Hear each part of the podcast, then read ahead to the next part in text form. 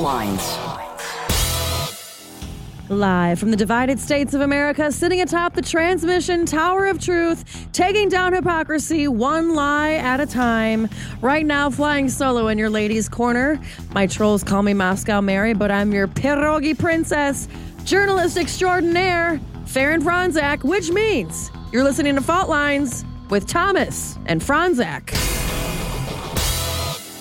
Great to see everybody this Monday morning. I hope you all had a wonderful, glorious, fantastic weekend for you. Uh, weekend. Um, we're going to get into some headlines really quick, and then we'll talk about some other events that have happened over the weekend that I think, for those of you that didn't see the five fingers say to Chris Rock's face, slap. We're going to talk about that a little bit too. Um, some funny entertainment news. But um, if you watch the Academy Awards, they said that President Zelensky was actually going to make an appearance, but to my knowledge, it did not happen. Did not happen. But Sean Penn was out there saying, if he doesn't get in the Academy Awards, I'm going to forfeit my Academy Awards. Please do it. We're all kind of sick of you, dude. Anyway, getting into your headlines this morning. In your national news, President Joe Biden said that Russia's leader, Vladimir Putin, cannot remain in power in Poland Saturday Remarks a White House official said later were meant to prepare the world's democracies for extended conflict over Ukraine, not back regime change in Russia. Biden's comments on Saturday, including a statement earlier in the day calling Putin a butcher, were sharp escalation of the U.S. approach to Moscow over its invasion of Ukraine. The speech came after three days of meetings in Europe with the G7, European Council, and NATO allies. President Biden's job approval rating has plummeted to the lowest of his White House tenure, and seven in 10 Americans lack confidence in the commander in chief's ability to handle the Russian invasion of Ukraine, a survey released Sunday found. The number of Americans who approve of Biden's actions since he took the helm of the country in January 2021 has fallen to 40%, the lowest of his presidency, and a dramatic 13 percentage drop point from April 2021, the new NBC poll shows. The poll was conducted between March 18th and 22nd before Biden left for his trip to Europe. We can only wonder where Vice President Kamala Harris's approval ratings lie, don't we? Well, to close the half of America, or close, excuse me, close to half of Americans say that they are very concerned that Russia would directly target the U.S. with nuclear weapons, and an additional three in 10 are somewhat concerned, according to a new poll from the Associated Press. The poll was conducted before North Korea test fired its biggest intercontinental ballistic missile Friday, but also shows 51% of Americans saying they are very concerned about the threat of the U.S. posed by North Korea's nuclear program. I don't know if y'all saw uh, that little video that Kim Jong Un put out. Um, I'm kind. I was kind of annoyed because I feel like they should have used the fly fly into the danger zone music for that one, um, but it's very Top Gun esque of them counting down to the missile firing and Kim Jong Un is in a leather bomber jacket. It is really, folks, one for the books if you haven't seen it. In your international news, Ukraine could declare neutrality and offer security guarantees to Russia to secure peace, quote, without delay, President Volodymyr Zelensky said, ahead of another planned round of talks, though he said only a face to face meeting with Russia's leader could end the war. In an interview with independent Russian media outlets, Zelensky stressed that Ukraine's priority is ensuring its sovereignty and its territorial integrity, preventing Russia from carving up the country, something Ukraine and the West say could now be Moscow's goal. Your holidays for today are Respect Your Cat Day, Serfs Emancipation Day, and Weed Appreciation Day. And it says by Daddy Jack, parentheses, not that kind of weed. Those are your headlines for Monday, March 28th, 2022. All right, folks, 87% of you guys watching right now in the chat.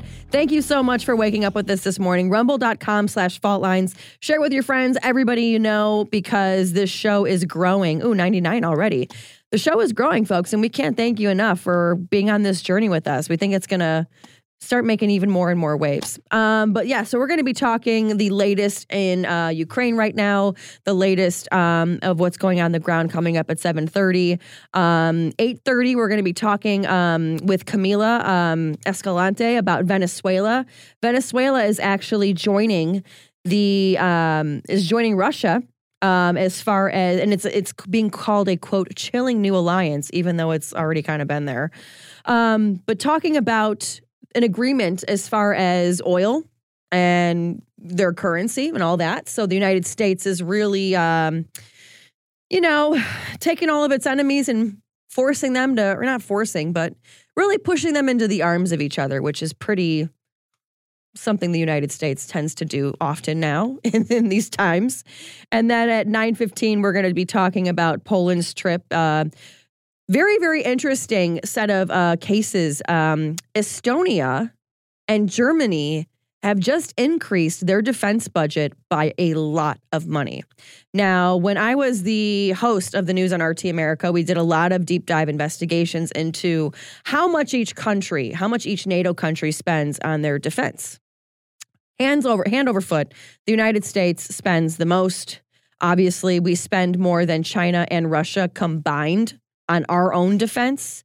And basically, the United States is supplying NATO with all the money, all the guns, all the ammo, all the everything, all the soldiers, everything.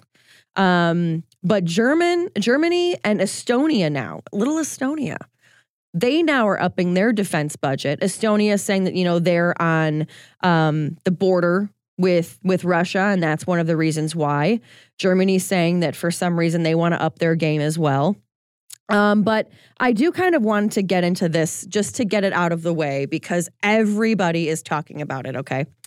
Um, I want to talk about Will Smith and Chris Rock for a second, just to like start the morning off. You know, since we're talking, let's just do some entertainment news for a second because let's get away from war for for just one second. Um, Oh, morning gang. So, yeah, Faran was brilliant on the moats with Galloway again. Oh, thank you so much. I'm glad you guys watched. George and I are very, very good friends, and yeah, he he likes to bring me on when he like likes to bring some um comedy to his show as a former semi comedian. Um, but yeah, so what we have here is last night you had. Chris Rock goes out there. Now, actually, no, let me back up. Let me, let me, for those of you who are kind of like, how did this all come together? In 2016, Jada Pinkett Smith, who was married to Will Smith, boycotted the Oscars. That sounds like, if you think 2016, it feels like eons ago. But it was 2016, she boycotted the Oscars. And she said that she was boycotting the Oscars because it was, if you remember, the hashtag Oscars so white. Again, I believe Trump had just gotten into office. So there was a lot of boycotts and protests going on. And Chris Rock, was one of the uh, award presenters, and he said, you know, um, her boycotting the Oscars is like me boycotting Rihanna's panties. And everyone was like, what? And he goes, yeah, neither of us were invited. Because I guess she wasn't even up for an Oscar anyway. And if you're not up for an Oscar, you don't really technically go, I guess. I don't know. I'm not a Hollywood actress, so I don't know. But so that's kind of when the beef, I think, started when he did that. Then you have a couple years ago, I don't know if you guys ever saw this. Jada Pinkett has this show on Facebook called The Red Table, where she likes to hit hard hitting news or hard hitting stories. Some of them I've seen, she does a pretty good job. Like she interviewed the I can't remember her name, but she plays Meredith Grey on Grey's Anatomy, and she talked to her about how she's married to a black man and how they have inter- biracial children, and you know, bringing light to that subject. So she's had some good topics, but for the most part, it's kind of just been entertainment esque news. Um, and on one of her shows on this red table, she and Will Smith talked about their open relationship and how basically she was cheating on him with a guy. And that's when all of the memes came out about, you know, I was in this entanglement. And Will Smith is like, no, it was a relationship. And she kept calling it an entanglement. To which everyone started clowning on Will Smith, saying, like, bro, are you really going to take that from your wife? Like, really? And then to which people found out that they were in this open relationship. So you have Will Smith plays an excellent performance in um in King Richard, where he plays the father of. It's a story of Serena and Venus Williams and their father, and at the awards shows as of late, kind of ev- I mean, they, and comedians usually host these things. And if you remember, like Ricky Gervais, where he called all of them out for being like out of touch and being, you know, um, basically the problem and how they had zero idea what they were talking about. Ricky Gervais was like one of my favorite people to host because he just cold rag in the face for a lot of these Hollywood's elites. And um, so you even had, um, but anyway, so Will Smith is kind of, and Jada Pinkett Smith have been kind of the brunt of the jokes lately because Will Smith is up for Best Actor. Uh, you had Rebel Wilson making fun of him as far as, you know, him sitting by and watching him date other, watching his wife date other men and stuff like that. So last night, okay, apparently two years ago, Jada Pinkett came out and said that she has alopecia. She was diagnosed with alopecia. So she was going bald. To which then Chris Rock comes out on the stage and says a joke which Will Smith first started laughing at, and then all of a sudden entered the stage. Let's go ahead and play the clip so that we can catch you all up to speed. And then I promise we'll talk about the real news. Let's go ahead and play it, Uncle Andre. Jada, I love you. G.I. Jane 2, can't wait to see it. All right? I'm out here. Uh oh, Richard. oh, wow.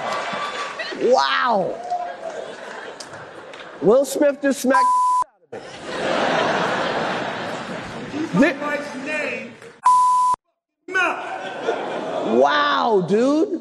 Yes. It was a G.I. Jane jump. Keep my wife's name out your mouth. I'm going to, okay? So, Little Rough Skis um, he went on to give an award. I think it was Wiz Khalifa won the award after. But so there's been a lot of, you know, because we have to keep social issues in the forefront to keep us all distracted.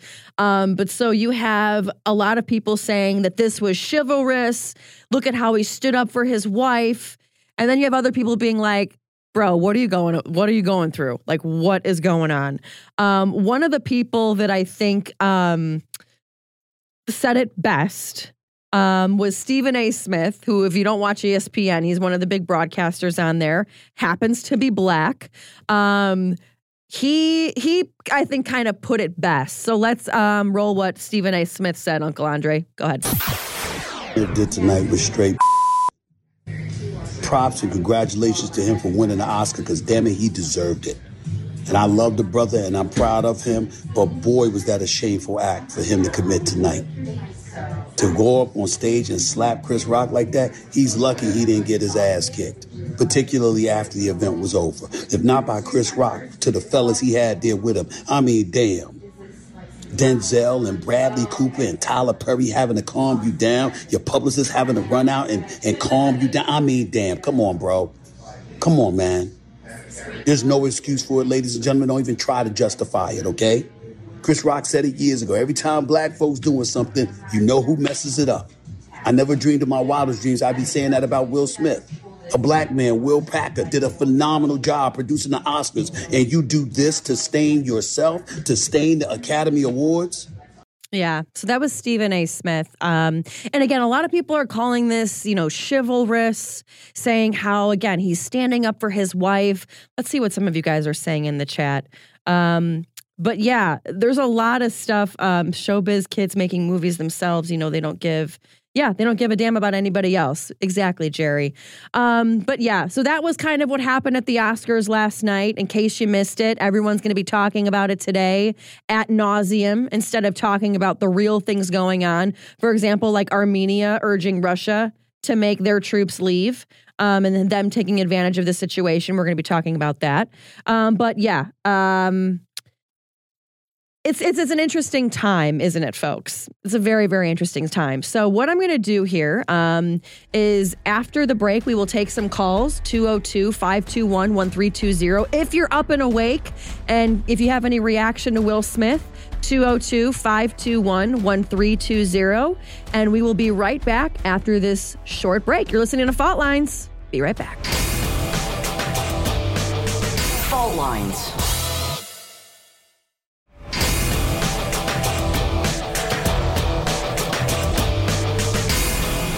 Lines. And welcome back to Fault Lines. Again, we're taking some calls 202 521 1320. If you're up this early, if you are, I am so proud of you. 521 132, excuse me, 202 521 1320. Love to take your calls to see if um, anybody has any anything they want to uh, talk about this morning. Um, but yeah, so 237 in the chat right now. Thank you so much, all of you, for listening. Uh, again, rumble.com slash faultlines, rumble.com slash faultlines. Um, no Jamarl is right now, so we're kind of flying solo here. Um, but over the weekend, um, I wanted to let you guys know that um, I talked to Igor, uh, oh gosh, I'm going to butcher his name, Lopatonok. Thank you. Um, thank you, Uncle Andre. Uh, Igor Lopatonok, uh, who is the director of Ukraine on Fire, Revealing Ukraine, and their third installment of um, Ukraine 30 Years of Independence came out uh, last week and I had a premiere on my YouTube channel. Um, so I have all three installments with his permission, which is amazing. It's cool, like when you have like friends that are like, "Yeah, I made a movie," um, and you're like, "Oh, can I play it on my YouTube?" And they're like, "Yeah."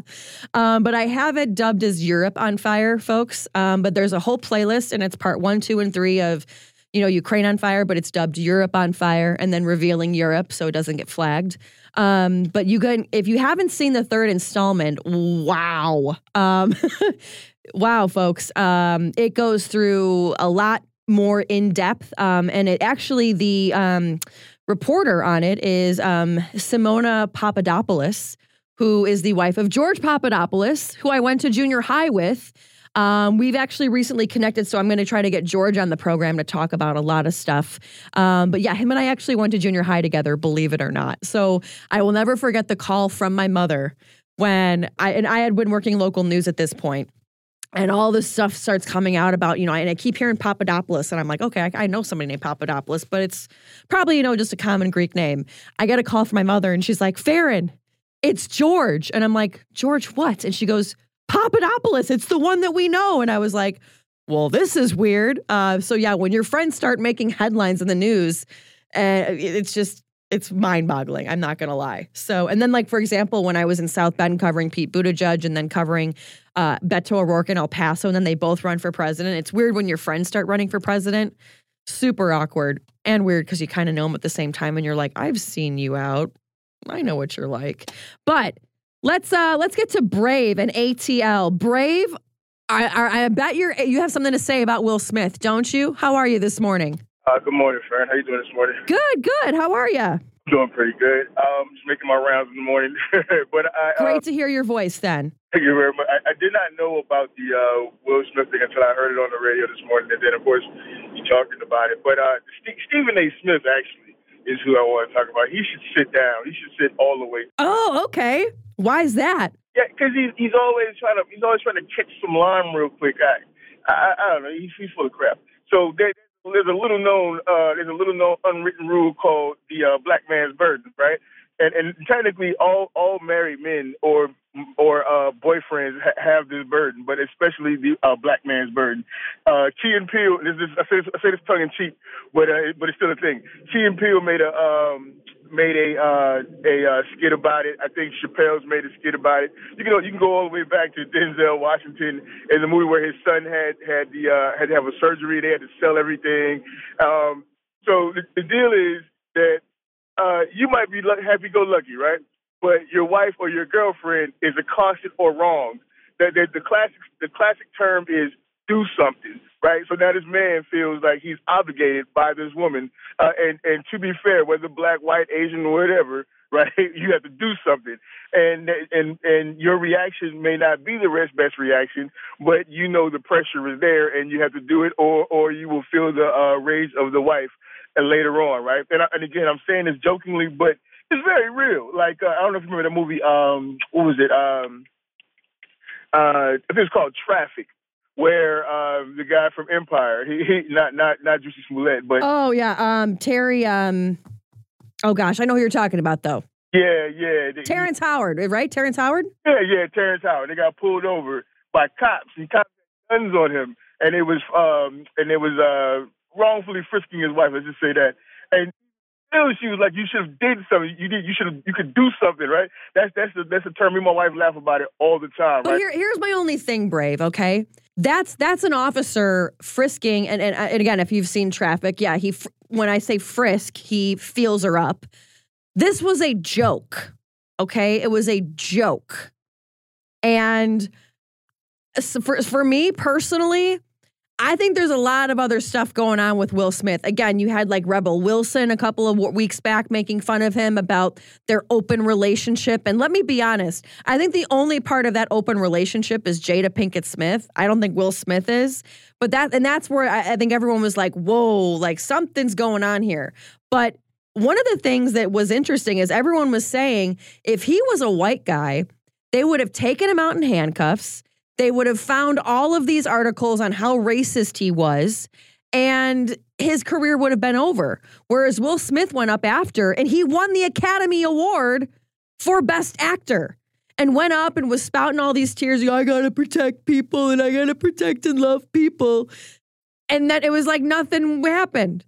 I mean, I don't know.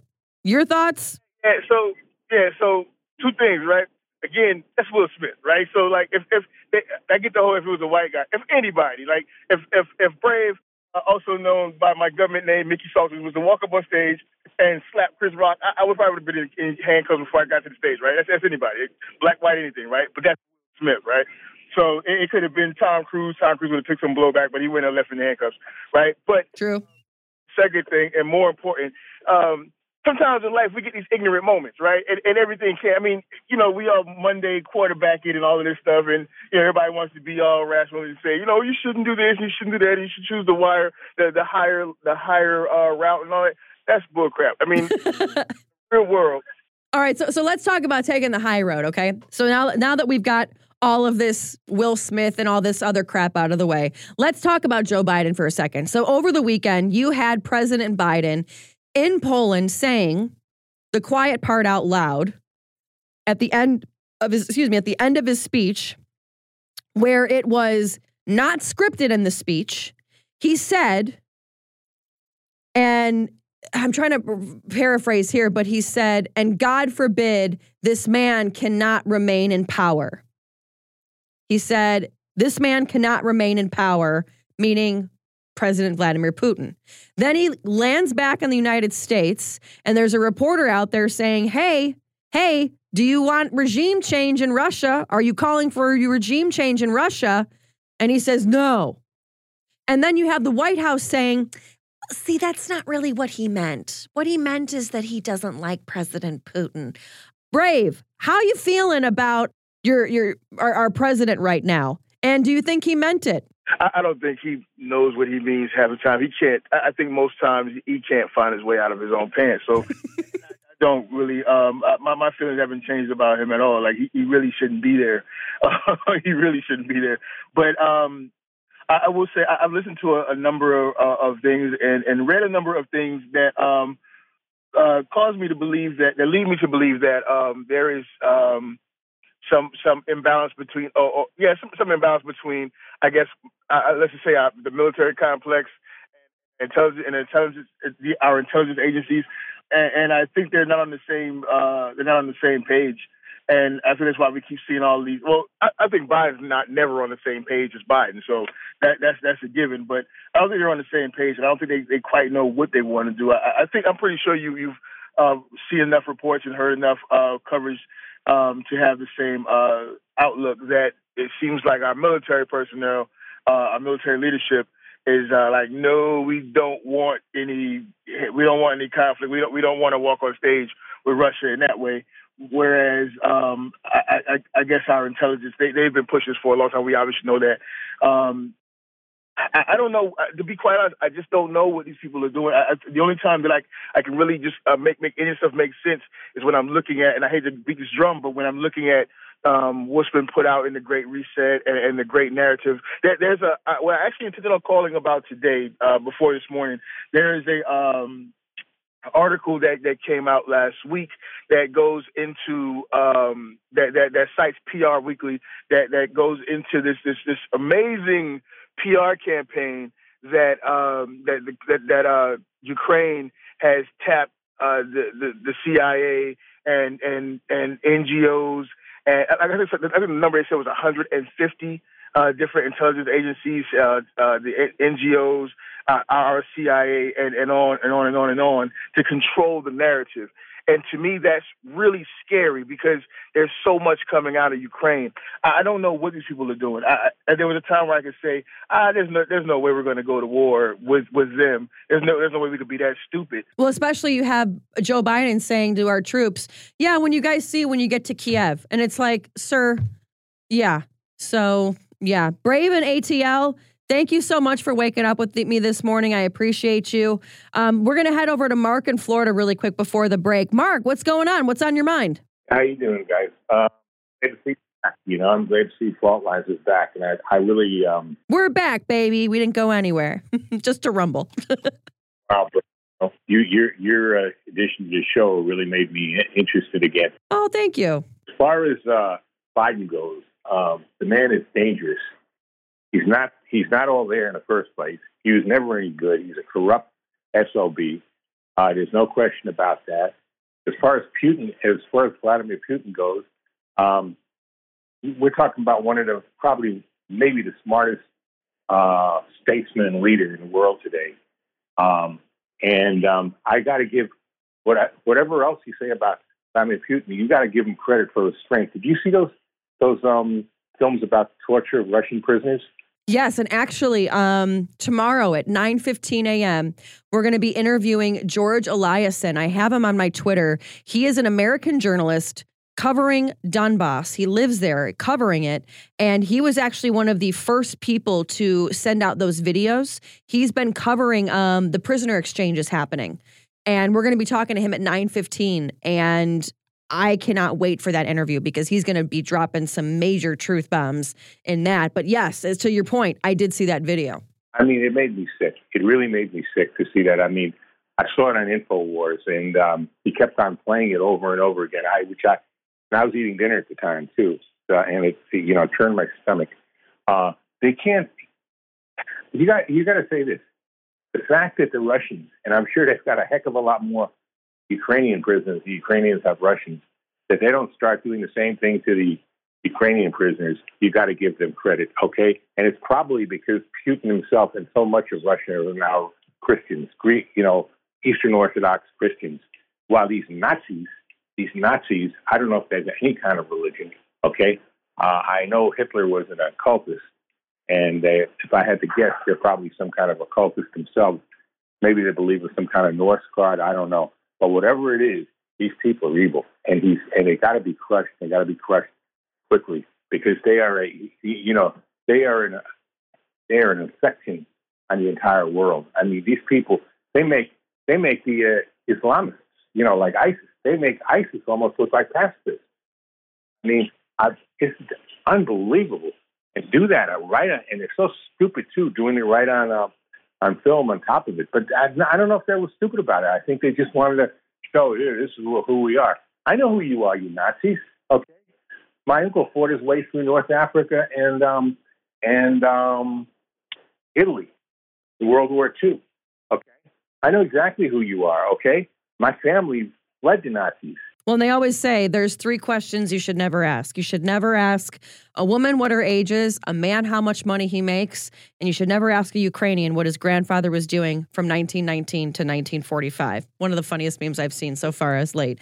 But um, Mark in Florida, thank you so much. We're going to end it here for right now. Dave, I see you in South Carolina. Call us back after the eight o'clock hour because we're going to be heading to our guest a little bit after the break. Or actually, no, David, stay there. We're going to take a quick short break and we'll catch you right after the uh, the break, David, in South Carolina. You're listening to Fault Lines right now with just your pierogi princess.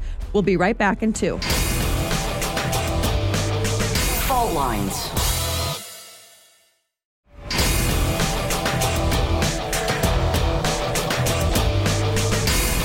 Fault lines.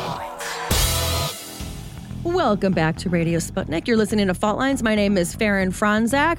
We're flying solo today, so it's just going to be your pierogi princess. But we're going to be taking calls all morning because it's one of those days where it's not technically a slow news day, but you know, we're flying solo. And also, I know a lot of you guys have been, because the show is growing, um, 304 in the chat right now at 730. Um, that I think is the most I've seen so far this hour. So 310, we are still growing. So um, make sure that uh, you like, give it a rumble, share it to all your friends, rumble.com slash fault lines. Again, rumble.com slash fault lines. And today is going to kind of be that day. If you've been waiting to get a call in, we are going to be doing it at the top of every hour after headlines. We'll be taking your calls. You can talk to us about anything. Just make sure you do not swear, no potty mouths, or you will get cut real quick. Um, anyway, let's go back to one of my favorites here. Let's talk to Dave in South Carolina. Dave, good morning. What's on your mind there, buddy? Morning, how are you? I'm doing great. How are you? It's a cold morning. I'm walking my dog. It's freezing. Oh, glad she's doing better though. I feel like I've been on this journey with your dog with you. Oh yeah. well, I, I appreciate the support. Um, my favorite, my favorite thing that I saw online recently it was never ask a woman her salary or um, woman her age, man her salary, and don't ask a Ukrainian soldier what that symbol is. Oh, that's another good one. I'll have to add that to my new favorite memes. Yeah, there's there's always some type of Nazi symbolism that, and I mean, it's crazy. You know, like I, I don't think that every single one of the soldiers is a Nazi, but every single picture it seems like the Western media covers. You, if you zoom in, there's a symbol. So It's one of those, it's like, it's not every Ukrainian soldier is a Nazi, but every Nazi is a Ukrainian right now. You know, it's kind of one of those things. yeah, it's it's just it, it's it's um very frightening to see the way people are lining up. But uh the I wanted to call about uh Joe Biden. And you know, he and Trump have a similarity. Okay. I like how I liked how Trump would say the quiet part out loud, Right. That he did it because he didn't care. Biden saying the quiet part out loud because he can't. I, you know what? I, I actually agree. You know, I'll even, I'll even further you with that, David, is that Trump would say the quiet part out loud. And then when asked about it, he would double down and almost like, yep, that's exactly what I said. And I'll say it one more time. Whereas Biden says it, and I don't think he remembers saying it. Like you had, like what he said, where he said, God, you know, God forbid he remains in power. And then the the reporter's asking him, Do you do you mean you want a regime change? And he's like, No. Like he's like your old crotchety grandpa, you know, just trying to go get the morning newspaper. Yeah, it's. I mean, I I can't believe it. And then you think about who's next in the presidential line of succession. Then you have laughing about refugees. Don't come. Tell them don't come, Kamala. do not come. Gosh. I think one of the best memes too is the the do not come. Do not come. And then it's Trump, I'm gonna come. oh boy. So David in South Carolina, over the weekend though, what was one of probably one of the top headlines that you saw that you just had to roll your eyes at? Oh, we lost David. It's totally fine. But we're gonna we're working on getting Scott Ritter on the line here because Scott I know has a ton of stuff to talk about as far as the latest. But I want to look at Armenia right now. Um, Armenia, it, there's a headline coming out of Reuters here. Armenia urges Russia to make Azeri troops leave and Karabakh flare up. Okay. Oh, we have Scott. Okay, so we're gonna welcome to the stage here. Um, we have Scott Ritter. Hang on one second. Let me head over to my script to make Scott Ritter is a former UN weapons inspector and a weapons of mass destruction whistleblower.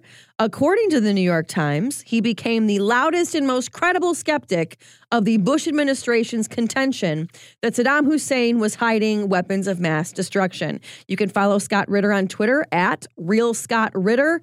Scott, loved your tweets over the weekend. I loved you putting out all of your Russian beer. How are we doing this Monday morning? I'm doing great, thanks. Yourself?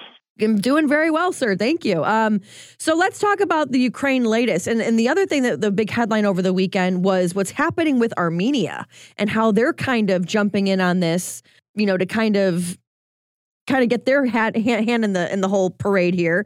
What do you make of, of all of the headlines coming out of Ukraine this weekend? Well, I mean, the, the dominant headline, of course, was uh, Biden's, you know, alleged gaffe, where he uh, all but called for regime change in in Russia. Um, you know, it. Uh, he his, his European trip, uh, his trip to NATO, his trip to the EU, his trip to Poland was all a carefully scripted, um, you know, event designed to manufacture the notion of NATO unity in the face of Russian aggression. Um, anybody who studies Europe, NATO, and uh, in particular as those two entities uh, relate to what's going on in Ukraine know that there is no NATO unity. Um, you know, not every NATO member is on board with sanctions. Even those who have agreed to sanctions are wavering, um, you know, in, in, in the face of potential, you know, Russian counter uh, economic sanctions. Um, the there is a lack of unity in terms of how to support Ukraine or whether or not Ukraine is even worth supporting. Um, so, you know, the, we, we know that Biden was out promulgating fiction, um, which is okay. That's what that's what diplomats do. Uh, but his speech, which was supposed his speech in Poland, uh, which was supposed to be his, you know, Reagan in Berlin moment, his his JFK moment, um, turned out to be his Biden moment because Biden isn't Reagan, Biden isn't JFK, Biden is Biden. Uh, he puts his foot in his mouth, and his closing remarks, um, I think, shed light on, you know, an uncomfortable reality of Washington D.C., namely that regime change in Russia is the policy of the United States. It's not the stated policy of the United States, but anybody who deconstructs American Russian policy um, since 2009, uh, when Obama came in, advised by Michael McFaul, um, knows that getting Putin out of office is a primary policy objective of the United States, and, and Biden gave voice to this in his final ad libbed sentence in his uh, in his speech. Um, and this is a we, we have to view this in the context of at the same time this is happening, uh, Biden is walking back his campaign pledge to redo American nuclear posture, in particular to get away, do away with the notion of, of a first strike. Um, he's now saying, no, well, maybe there's conditions under which we might consider a first strike. And when you take a look at the reexamination of that in the context of, you know, the U.S. Russian loggerheads over Ukraine, uh, you might begin to understand what one of those conditions might be, especially when you couple this with the looming deployment of the Dark Eagle hypersonic missile into Germany later this year, a missile that will give the United States the ability to reach out and touch Russian leadership in Moscow within five minutes of launch. So now, if you're a Russian sitting there going, well, let's see. We got Biden saying nuclear first strike's good. We got Biden saying he wants Putin gone. And we got Biden putting hypersonic missiles into Germany that can accomplish the Putin being gone thing in five minutes. Are you worried? And I think that uh, the answer is yes. Uh, Joe Biden, far from creating the conditions of NATO unity, have created the conditions of global annihilation in his uh, speech. And I don't think there's too many people in Europe or anywhere in the world that are happy with what the American president did this weekend. No, and, and you actually look at Scott, there was a map that, that came up over the weekend and it showed all of the countries that have sanctioned Russia. And it was basically the United States and Canada, and then pretty much all of Europe except Bosnia. And you see how it very much is the West versus everybody else in this. But then again, over the weekend, you have Armenia that's trying to like get their hat in the ring and, and try this anti Russia thing now. Um, Armenia said Monday that expected Russia to take action to make Azerbaijan withdraw troops from an area um, policed by Russian peacekeepers, where tensions are rising in a big, bitter territorial row. Why do you think Armenia now all of a sudden is trying to kind of get in on the action, do you think? Well, actually, I think the the the, the, party at fault here is Azerbaijan. Mm-hmm. Sent troops in. It's it's not Armenia trying to get into the action. It's the Russian peacekeepers calling Azerbaijan out, and Armenia saying, "Yeah, more of that, please." Oh, okay, okay.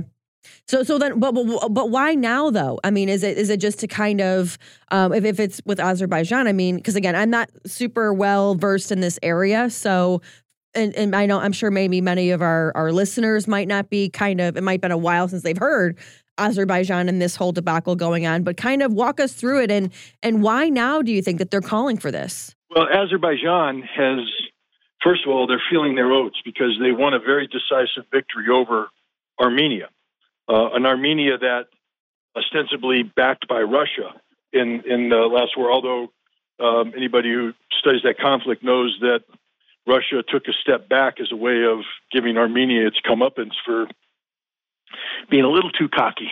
Um, I mean, Putin showed up in the capital and he wasn't greeted by the prime minister. I mean, it was Armenia was just doing a whole bunch of insulting things to Russia. And so when Azerbaijan uh, launched its offensive last year to uh, recapture territories that had been controlled by uh, Armenia for for years, uh, Russia pretty much did nothing and um, let Armenia rot. Now Russia stepped back in, and they're trying to convince Armenia to be, you know, a good compliant state.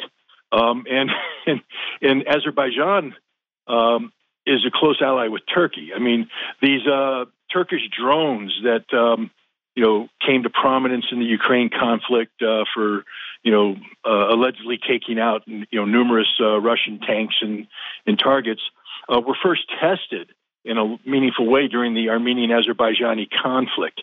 Um, and Turkey, you know, sided openly with uh, Armenia, uh, deploying its air force. I mean, Azerbaijan deploying its air force, doing joint exercises, and it's even now uh, flexing its muscle. So I think this is this could be more about Turkey encouraging Azerbaijan to take advantage of a perceived Russian distraction in Ukraine to um, further its objectives um, in regards to Armenia. Uh, and I think that's what's happening right now. And uh, the question is is Russia too distracted in um, Ukraine to uh, back up its its peacekeeping mission in uh, in Nagorno Karabakh and in, in, Armenia and Azerbaijan? Um, you know, and, and, and, that's a fair question uh, because uh, to enforce, you have to be willing to take action, and to take action means you have to be take, uh, take action against a a capable Azerbaijani military backed up by uh, you know Turkish technology and Turkish um, military assistance. Um, it has you know the ability to become a uh, regional conflict very quick. Uh, another tangent to this is Iran has come out and said that in any future Azerbaijan uh, Armenian conflict, Iran will take the side of Armenia. So this could actually become an even bigger uh, conflict. So it's a it's more than just a sideshow. This has the the the potential of erupting into a uh, major regional conflict. You know, I want to pivot now and talk a little bit about China and India um, because these two countries, um, well, and even even too with with the United States, we have you know, Biden goes over first to Brussels, then to Poland, and he's talking about, you know, basically in Brussels where he slaps all the more sanctions on Russia, which literally it's like throwing darts at a tank at this point because the only people that are getting hurt by it are us. He says that he, you know, he says that there is going to be a global food shortage. You have India, who, you know, as you know, the, one of the the the, the number one biggest democracy in the world, who had abstained from the vote against Russia, uh, along with China. But you have India now snapping up cheap Russian oil. China, they're looking, China could be next snapping up that cheap Russian oil. But you also have the United States. You know, Biden last week had, or excuse me, uh, not last Friday, but the Friday before, had a two hour phone call with President Xi Jinping. And, you know, basically they say was him warning, hey, you better play ball or you know we're going to slap sanctions on you. Um this whole idea of of slapping sanctions when we're we're the only ones getting hit. You saw sanctions yourself when you were over in Iraq you know as we saw with Madeleine Albright with 500,000 Iraqi kids dying at her hands basically. And, you know, with China now, what do you predict is going to start happening more and more, especially with the ruble now? They thought that would tank the ruble. It's not.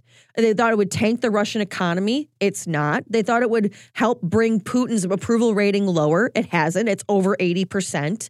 So, I mean, first of all, what gives with the United States? And next, if we were to sanction China more, I mean, are we that are we that much of, uh, of idiots right now where you think we actually would do it? well, the, to answer your last question first, yes.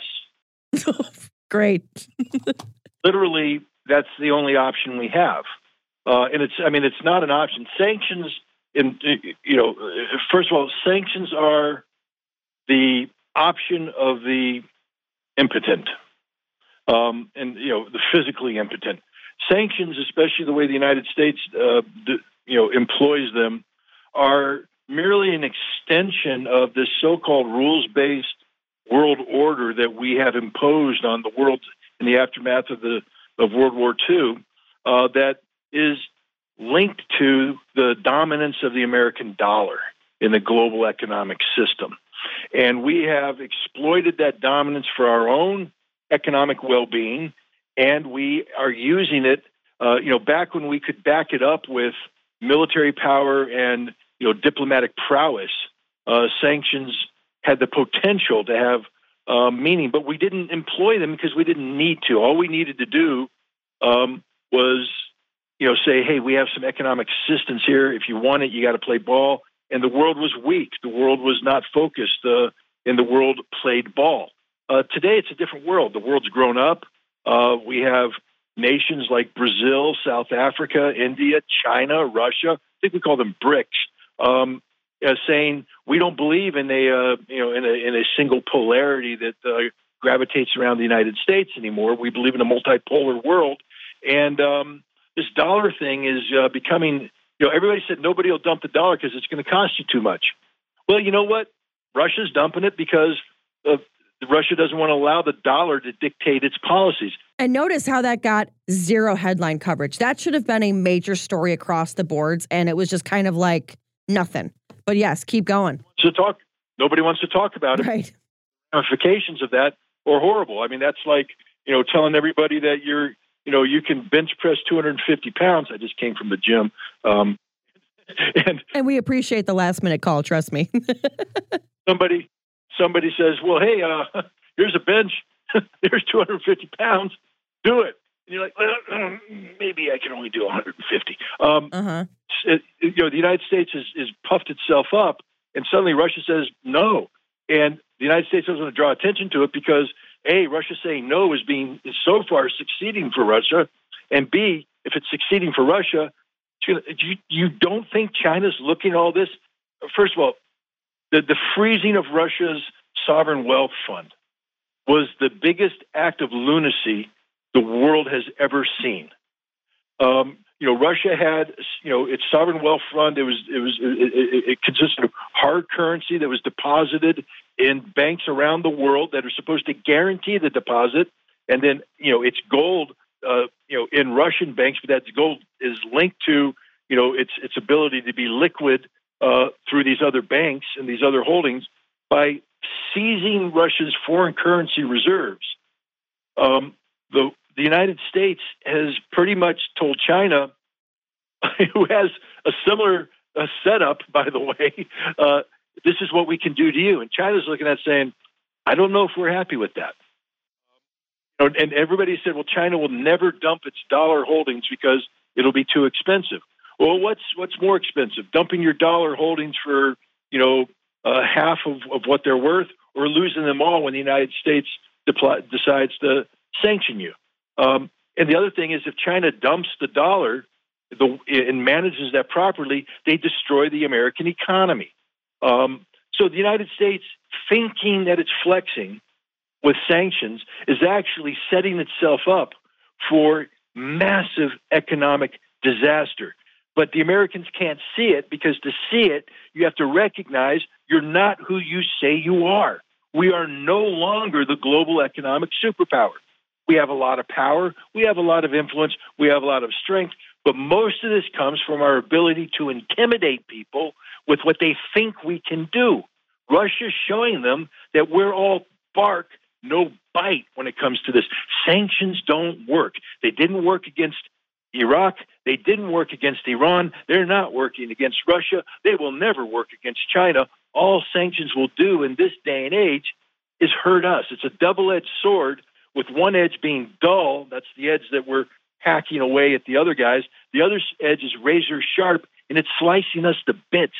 Um, but we can't admit it because the moment we admit that, we give voice to the reality that the world doesn't gravitate around the United States anymore.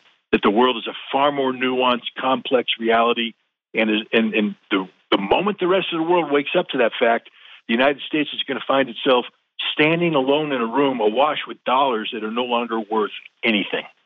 I want to pivot to a lot of the video that's been going around about these Russian prisoners being tortured, being shot in the leg and the groin, um, and, and these Ukrainian soldiers watching them bleed out. I mean, horrible atrocities committed, um, and it's all been captured on video. Um, kind of wanted to get your thoughts because I saw that you were tweeting a lot about this over the weekend.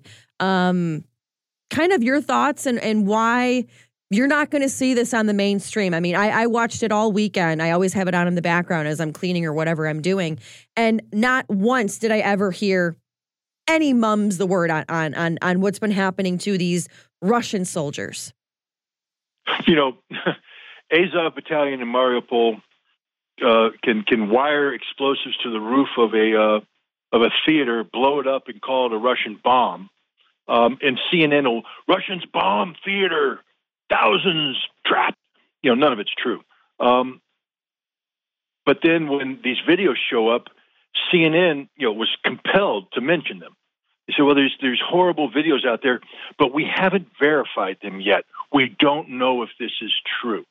Um, you know, and fair point. I, I I'm actually on this one. I believe CNN is correct to say we haven't verified it yet. Um, I mean, I, I, think some of the um, some some smart people have looked at the videos and they've geolocated the location. It's in Ukraine territory. It's a location known to be a prisoner uh, transfer facility of the Ukrainian armed forces. So there's little doubt that the Ukrainians have manufactured this this videotape. Now, does it purport to show? Why would the Ukrainians manufacture a, a video of them violating the laws of war um, for kicks and grins? I mean, it, it doesn't work that way. There's very good reason to believe this video is genuine, and this video reflects a reality of the Ukrainian armed forces that I've been speaking about for some time. I, I remember you you talking when this all broke out in the very beginning. You saying that these were vile people or vile soldiers. They hate the Russians, which I mean, to have this kind of hatred, it's it's a lot to see. Well, I mean, look, I'm going to be honest. When I was a Marine training to fight the the Soviets, trust me, you can't go to war. You can't prepare for war. You can't consider um, involving yourself in war unless you hate your enemy because we're talking about taking human life. And uh, I can't sit there and say, well, I respect it because if I hesitate on the battlefield, they will kill me. All right. My goal is not to die. My goal is to make them die. So I understand hate. I embrace hate. I endorse hate on the battlefield. But it's hate tempered with discipline. As a Marine Corps officer, I would unleash my Marines if necessary to slaughter the enemy. But the moment somebody raised their hands and said, I surrender, the law of war comes in. We grab that person. I'm going to roughly interrogate them, as I'm allowed to do in the immediate aftermath of, of, of the battle, uh, not abusing them, but making them scared to death. So they're going to tell me things, etc. And then I'm going to turn them over to the hand, the, to the, the, the other people who are. Going, and trust me, if I captured a wounded guy, he gets treated right then. If I capture a guy who's thirsty, he gets water. If I capture a hungry guy, he gets food. I mean, that's just the way it goes. And then they turn them over to people who put them in a camp and process them in accordance with the Geneva Convention because that's who we are. That's what we do. The Ukrainians should be that way because we've trained them. But they've been thoroughly, thoroughly infiltrated by these Azov Nazi thugs. And we see this playing out not only with what they're doing to Russian prisoners, but what they're doing to Ukrainian citizens. When the story comes out about Mariupol, about how these Azov Nazis stuffed the basements of apartment buildings with women and children and wouldn't let them leave so that the Russians and, and could not use artillery and were forced to come in and engage in hand to hand combat. The Russians, you know what, didn't use artillery against those buildings, came in, did the hand to hand combat, annihilated the Azov people, and rescued those people in the basement. But if you don't think that that is a war crime, there are war crimes taking place in Ukraine today. There are hundreds of war crimes taking place a day in Ukraine, and they're almost all being take, uh, done by the Ukrainian military. This this this war, when it when the his, the final history is written on it, the Ukrainians and those in the West who supported them, sustained them, facilitated them, are going to go down as some of the most vile, vile people ever. And I, I, I don't like to extend uh, my disdain for the Ukrainian military to the Ukrainian civilians, but I'll just say this. I could have taken a documentary film crew into Nazi Germany in 1944 and produced a film that made you think the German people were the most wonderful, loving, kind, caring people in the world. I mean, Hitler loved puppies. Listen to classical music, they pet puppies, they raise kittens, they kiss their children, and all this stuff. They also will get into a parade, put their arm up, and say Sieg Heil. They also uh, helped create the rise of Adolf Hitler, and they also sustained Nazi Germany throughout its many years of war. So, do I cry when German cities got bombed and the German uh, civilian population paid the price of the sins of their government? No. Do I want to abuse the German people? No. I'm not going to sit here and pretend that they are innocent victims. Ukrainian people are not innocent victims. And you know what, Scott? We're going to leave it there because we're coming up to a hard break. Scott Ritter, you, former UN uh, weapons inspector, we cannot thank you enough for taking our call at the last minute. Scott, we'll talk to you soon. Folks, we'll be back. You're listening to Fault Lines. We're back in two. Fault Lines.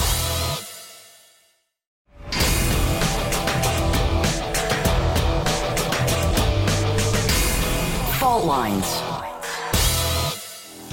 Live from the divided states of America, sitting atop the transmission tower of truth, shooting down hypocrisy one lie at a time. Right now, flying solo in your ladies' corner. My trolls call me Moscow Mary, but I am your pierogi princess, your journalist extraordinaire, Faran Fronczak, which, miss, which means you're listening to Fault Lines on Radio Sputnik.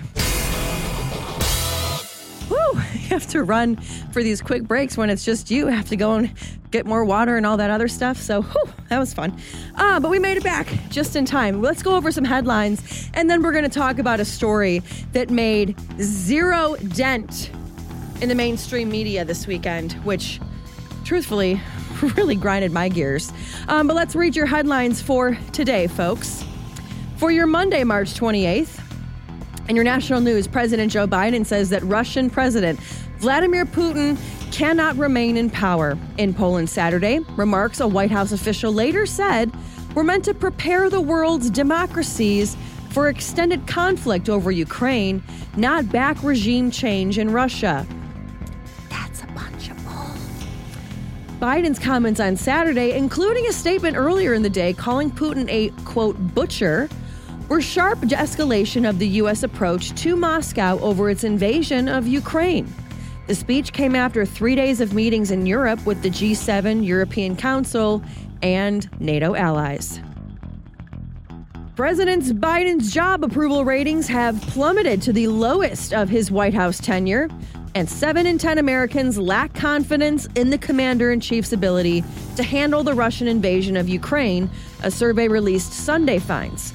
The number of Americans who approve of Biden's actions since he took the helm of the country in January 2021 has fallen to 40%, the lowest of his presidency, and a dramatic 13 percentage point drop from April 2021, the NBC News poll finds. The poll was conducted between March 18th and 22nd before Biden left for his trip to Europe.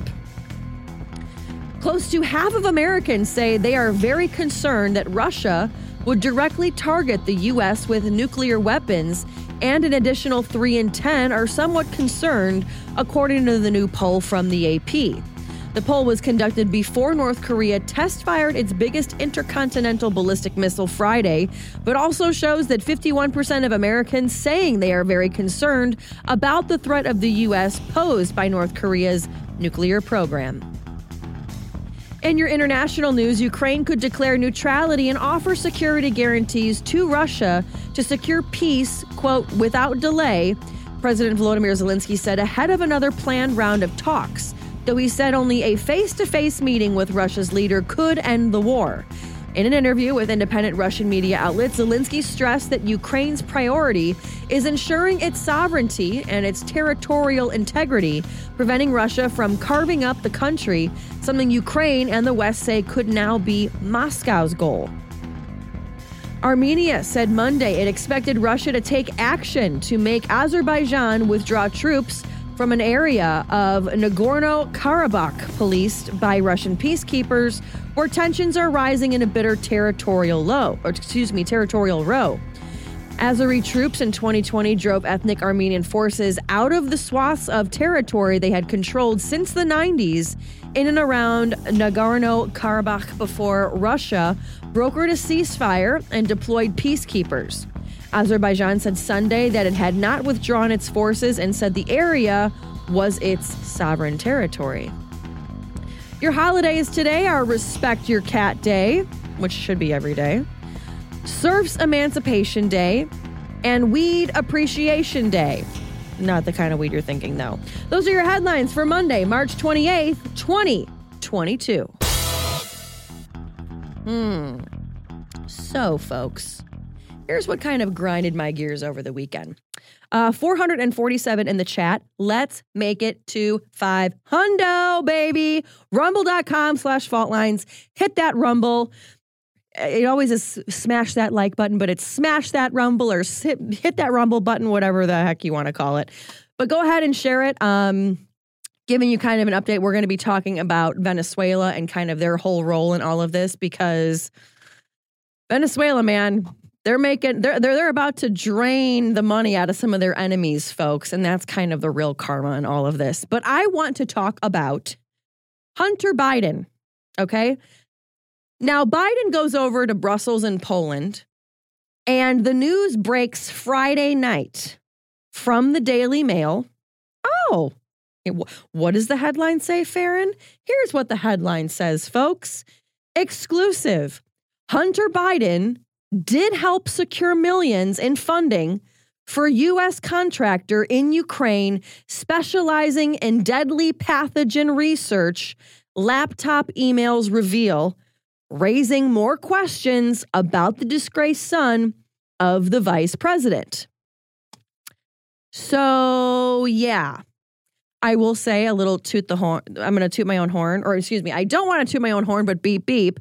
Manila and I called this three weeks ago when we were um, sitting in for the backstory. We said, How much do you want to bet that Hunter Biden is tied up with these biolabs? It was the same day that um, Victoria Nuland came out and said, Yeah, there's actually biolabs, and we're worried about the Russians getting them. then they were like, Okay, Vicky, we're going to take you out back and uh, never see you again. Um, but yeah, so here's what all it all says in this. And mind you, these emails, folks, are damning, like extremely damning. Moscow's claim that Hunter Biden helped finance a U.S. military bioweapons research program in Ukraine is at least partially true, according to these new emails obtained exclusively by DailyMail.com. The commander of the Russian Nuclear, Biological, and Chemical Protection Forces claimed there was a scheme of interaction between U.S. government agencies and Ukrainian biological objects and pointed to the financing of such activities by structures close to the current U.S. leadership, in particular, the investment fund Rosemont Seneca, remember that name, which is headed by Hunter Biden. Okay? Remember, Rosemont Seneca. Intelligence experts say the Russian military leader's allegations were a brazen propaganda ploy to justify President Vladimir Putin's invasion of Ukraine and sow discord here in the US. But emails from Hunter Biden's abandoned laptop show he helped secure millions of dollars of funding for Metabiota, a Department of Defense contractor, Department of Defense, our military, a contractor specializing in research on hmm, what are they what do they specialize in? Pandemic causing diseases that could be used as bioweapons. Hmm. He also introduced Metabiota to an alleged, allegedly corrupt Ukrainian gas firm, Burisma, for a science project involving high biosecurity level labs in Ukraine gee, where have I heard Burisma before? Oh, Hunter Biden was on the board making 80 grand a month, a million dollars a year, because he had so much, so much knowledge of gas and companies and how they work, right? And although Metabiota uh, is a excuse me is a medical data company. I can read. Its vice president emailed Hunter in 2014 describing how they could assert Ukraine's cultural and economic independence from Russia, an unusual goal for a biotech firm. So let me wrap this up in a nice little bow for you folks, okay?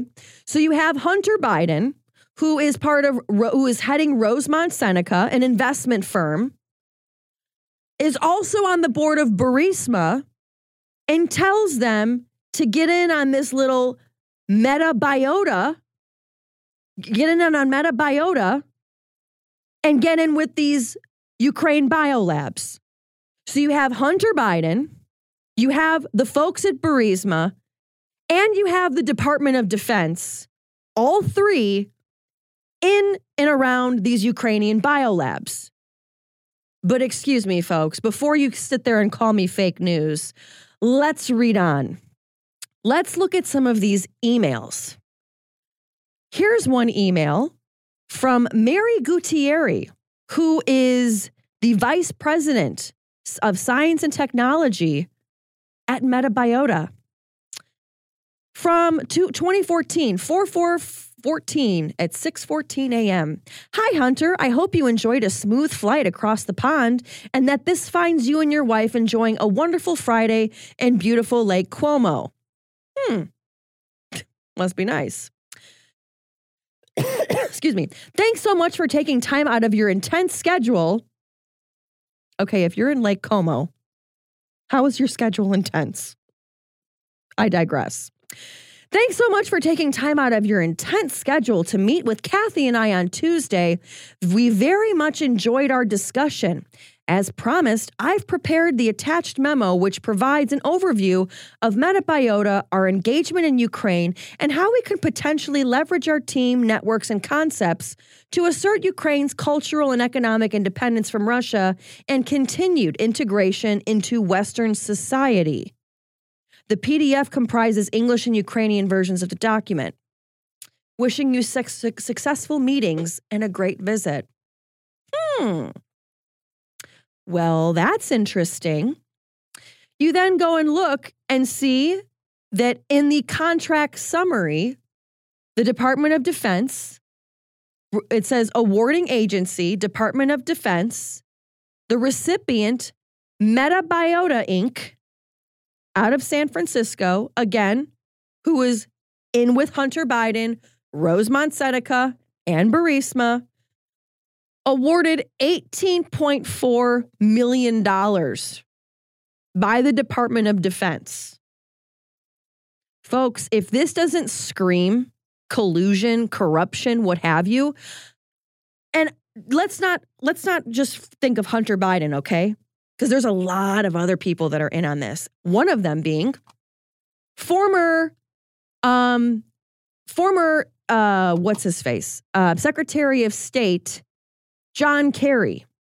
Okay, John Kerry, if you didn't know, his stepson Chris Heinz was an investment partner with Hunter Biden.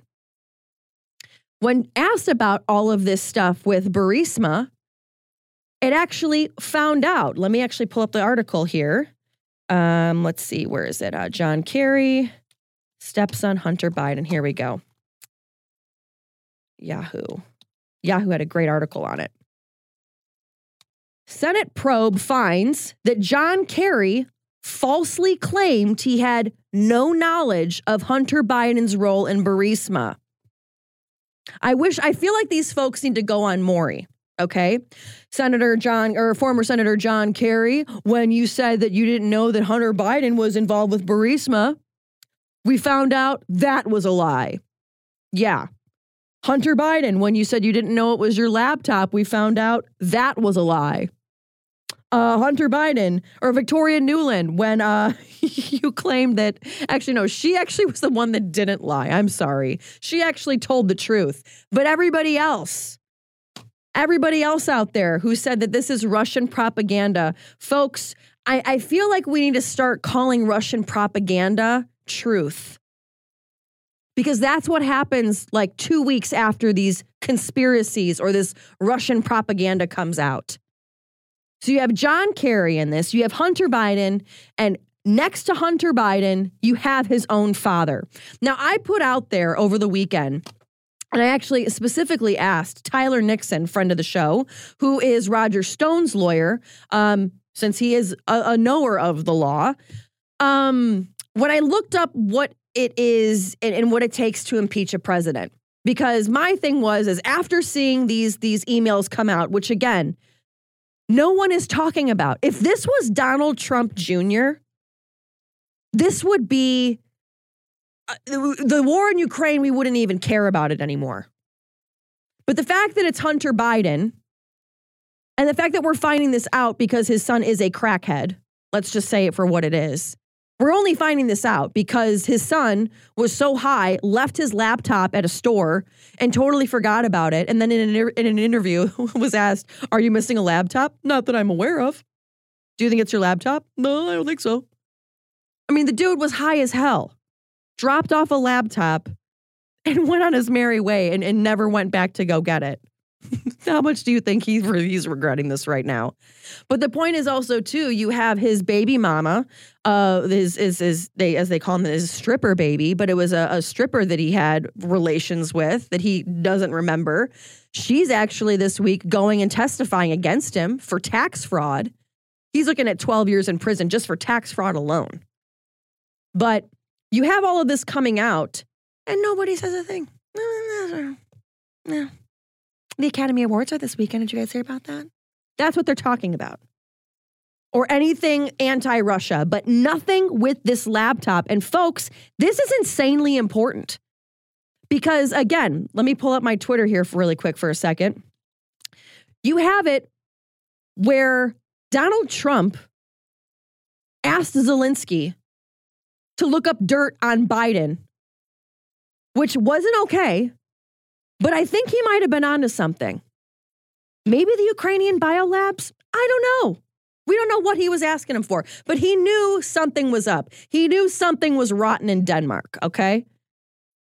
And here you have a president's son who, mind you, was traveling around with his father when he was vice president all you and you can look up the pictures when you look up Hunter Biden and click on images. There's one of him walking down Air Force One with his father. There's one of him and his father in China. There's ones of him and his father in Ukraine together.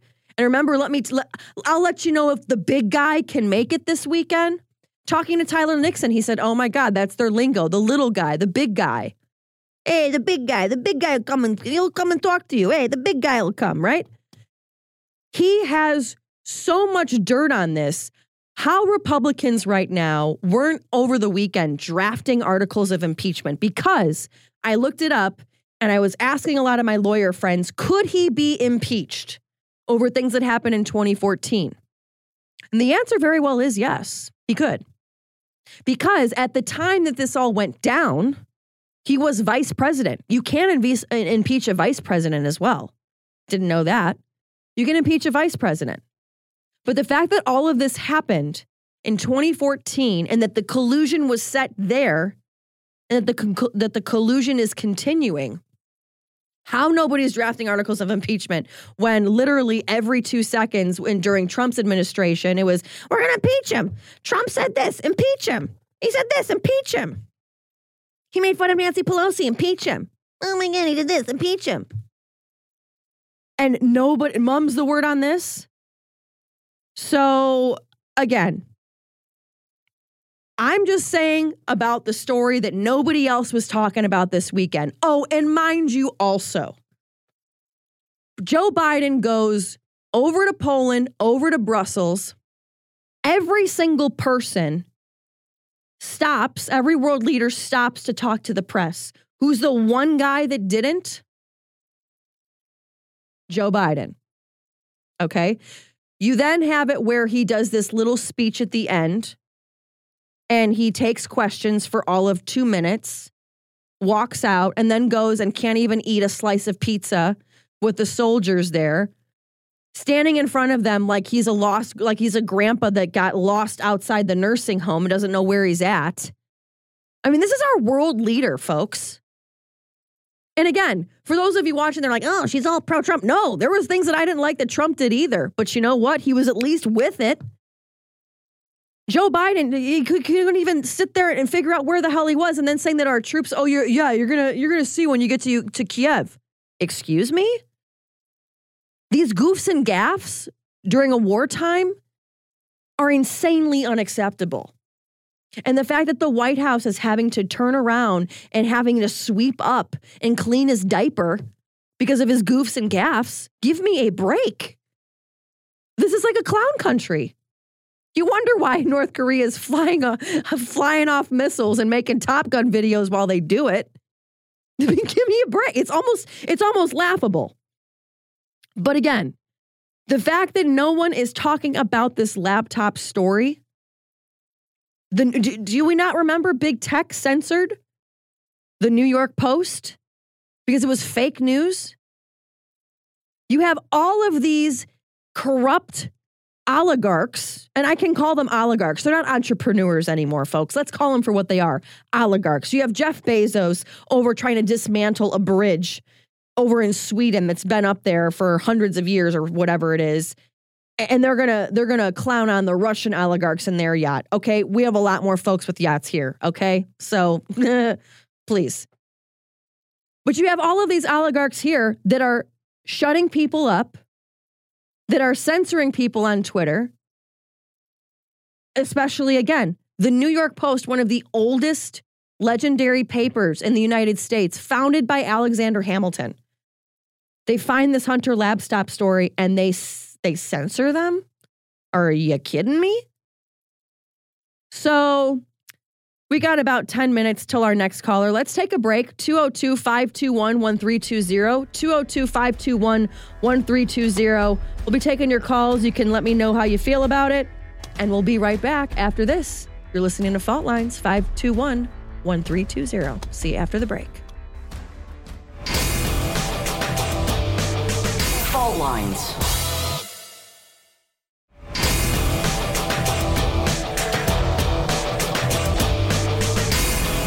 Fault Lines. Yeah, welcome back to Fault Lines. I'm flying solo today. It's your pierogi princess, Faran Fronczak. We are talking about Hunter Biden, la- Hunter Biden's laptop and anything else you want to talk about. Let's go first to um, Tarif in New Orleans. Tarif, sorry I missed you the first time around, but Tarif in New Orleans, what's going on, my man? How are you?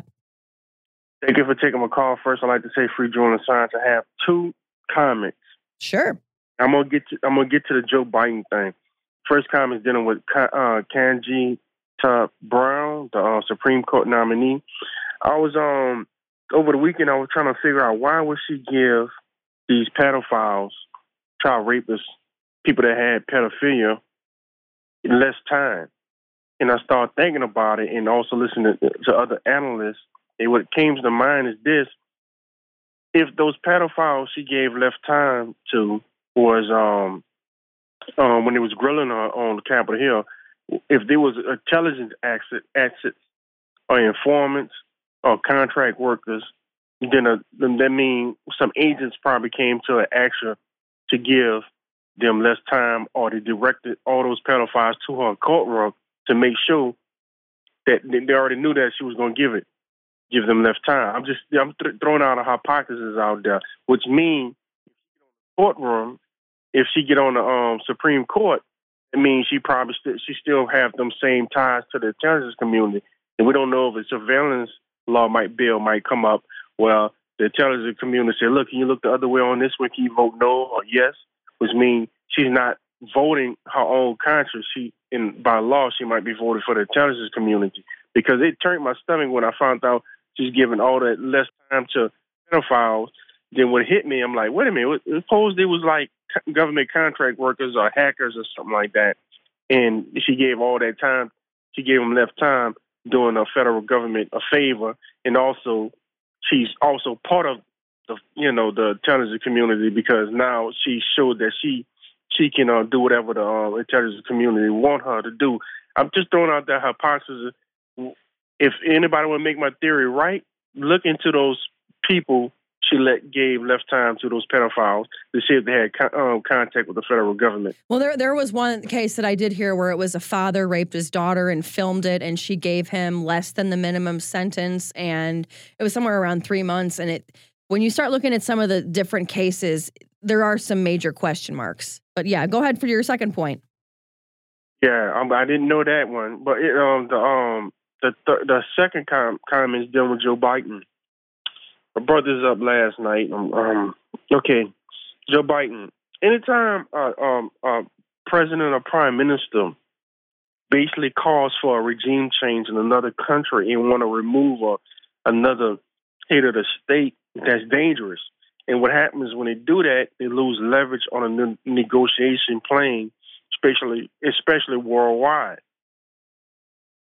Once Joe Biden did that, when in two weeks doing it, it said it kind of, you know, saying, you know, Putin a thug and um, the regime change in Russia, he lost uh, leverage dealing with negotiations. That means he, he can't really sit down and talk with Putin now you're gonna have to deal with. They're gonna have to deal with some Putin. Them gonna have to deal with somebody else. So the United States lost leverage. So they have, what they have to depend on um, on the CIA head man Burns or, or on Blinken or Sullivan now. And so no matter what Joe Biden goes, I mean, people are gonna be thinking in their head, no matter what leader on the planet, they're gonna say, well, this man called for uh, uh, removal of a sitting president, a sitting prime minister. I mean, that's that's scary. So he lost leverage on that. It made the United States look very bad. And also, I like to add to um uh, to go along well with that is that um another comment. The Solomon Islands is working with China now. Yes. Mm-hmm. China talking about moving uh, moving there, maybe making navy bases or, or, or ports or whatever. And they had an article came out from Australia saying that Australia should invade the Solomon Islands to stop that. That's hypocritical. They they they they they, they um they mad with Russia for invading uh, for going into Ukraine, but how could the uh, uh why um, it's all right for Australia to write an article to go into uh, Solomon Islands? You know that's not right. And and I also like to say free Julian Assange again. Thank you for taking my call, but like like I was saying about the Ketanji Brown thing, yeah, people need to look into that. Who's these people, these pedophiles that they get given off uh, free time? I mean, basically ain't getting no sentences. And I mean, are they work government contractors too? I mean, are they working with the government? And also that guy that uh, gave uh, Hunter Biden laptop to the feds, he's been harassed still to the day he almost broke. Yeah, exactly. Tarifa New Orleans, can't thank you enough for calling in. Let's head over to Daniel in San Antonio. Daniel, you want to talk Hunter Biden, baby. What's going on? Yeah, I want to talk about one of the YouTube channels I follow, which is China Uncensored. Um, they have another channel called American Uncensored, which is completely laughable. But what made me perk and listen to this one episode was about the Hunter Biden laptop. And at the end, they made a good point that the because of the lying of the Hunter Biden laptop that was Russia disinformation that uh, people don't believe in the media anymore. And his complaint was that they're turning to right wing media. People are liberal, or at least, you know, lean left. And if they're noticing it, these Russian denying um, uh, the, the the people who believe that if these people who believe that uh, Russia made Trump president are pointing this out, then that should tell us something about the the how the irregular American and how people who are in those uh, hold those positions are taking note about the current state of Western media. Personally, um, I this weekend I was following RT. They still happen to have a presence on Facebook.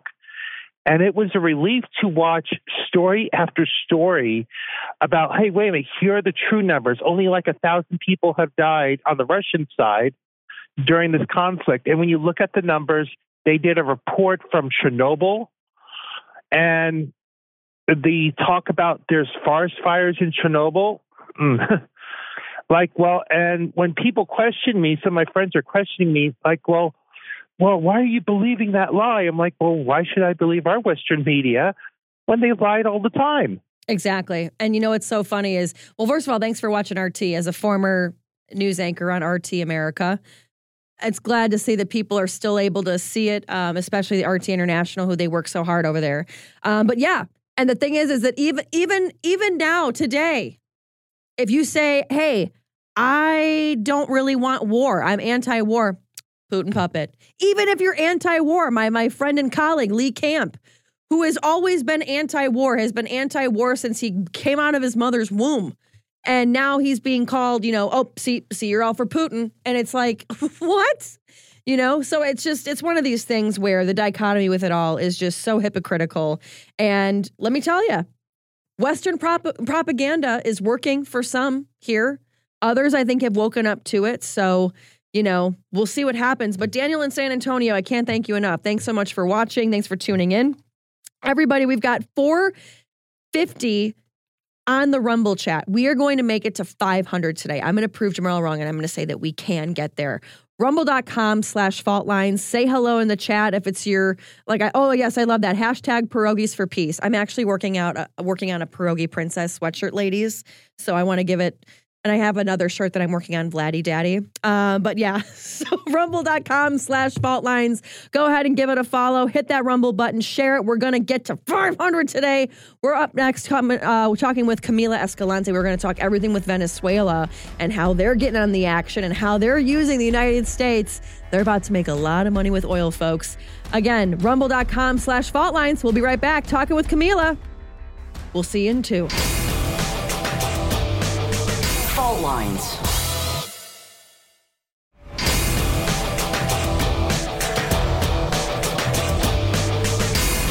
Fault lines.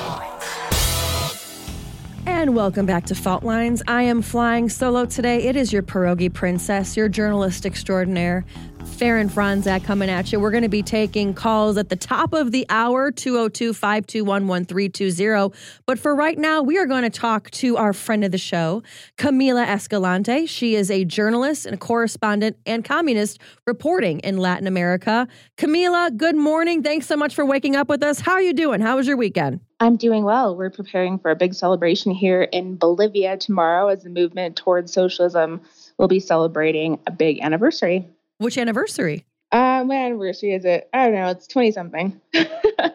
I forgot. Sounds good, but it sounds like it's going to be a big party, so that's great.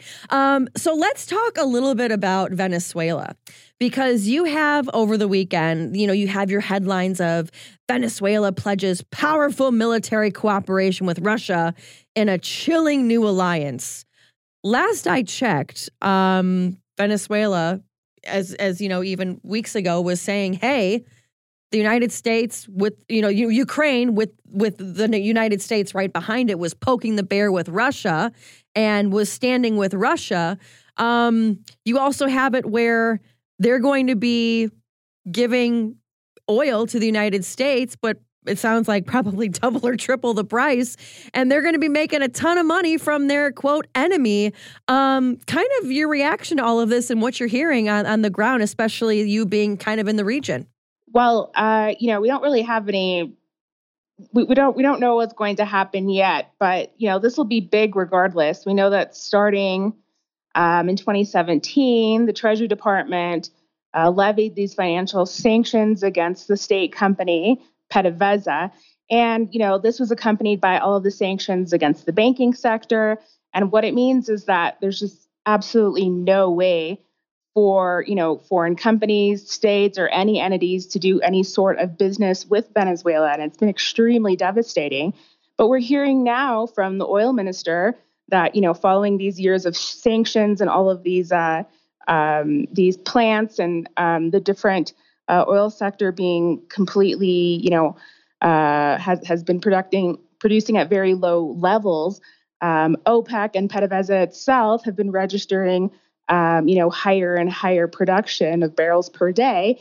And they're doing critical repairs thanks to largely Iran um, for, you know, sending different spare parts to be able to maintain their oil infrastructure. So things are looking up. And, you know, the United States has shown up at the front door, like you said. Uh, but, you know, Venezuela needs sanctions lifted, but it doesn't necessarily need to sell to the U.S.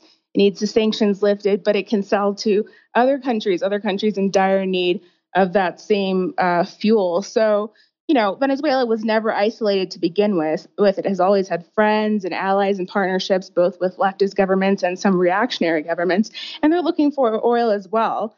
So, you know, these 50 countries, along with the United States, who, you know, supposedly uh, you know, what is it? They, they they say they recognize Juan Guaido. They were never the international community, and they're the same countries who continuously refuse to condemn Nazism and practices that committed to racism on record on vote at the UN General Assembly. Venezuela is taking note of the way in which the world is taking, you know, form right now and things are changing. And so, you know, they really, like I said last time, they feel the ball is at their is in their court and, you know, they're taking things in stride. I want to talk about the regime change in Venezuela because you even mentioned, you know, Maduro and Juan Guaido, which was, um, which the United States is still like, you know, they're not calling Juan Guaido for oil; they're calling Maduro. Um, but you know, the regime change in Venezuela was at the forefront of Trump's South America policy. You even remember at the State of the Union, Trump actually had Juan Guaido there and they gave him this huge standing ovation.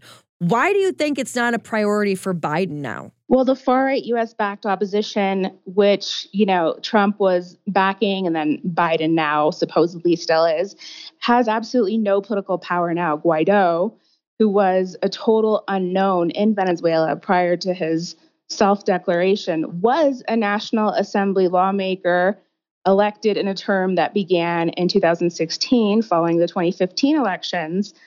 Um, but that term expired in January of 2021. There were elections in December of 2020. There's a new National Assembly. That new National Assembly has a new uh, National Assembly leader, which is Jorge Rodriguez, a very important Chavista figure.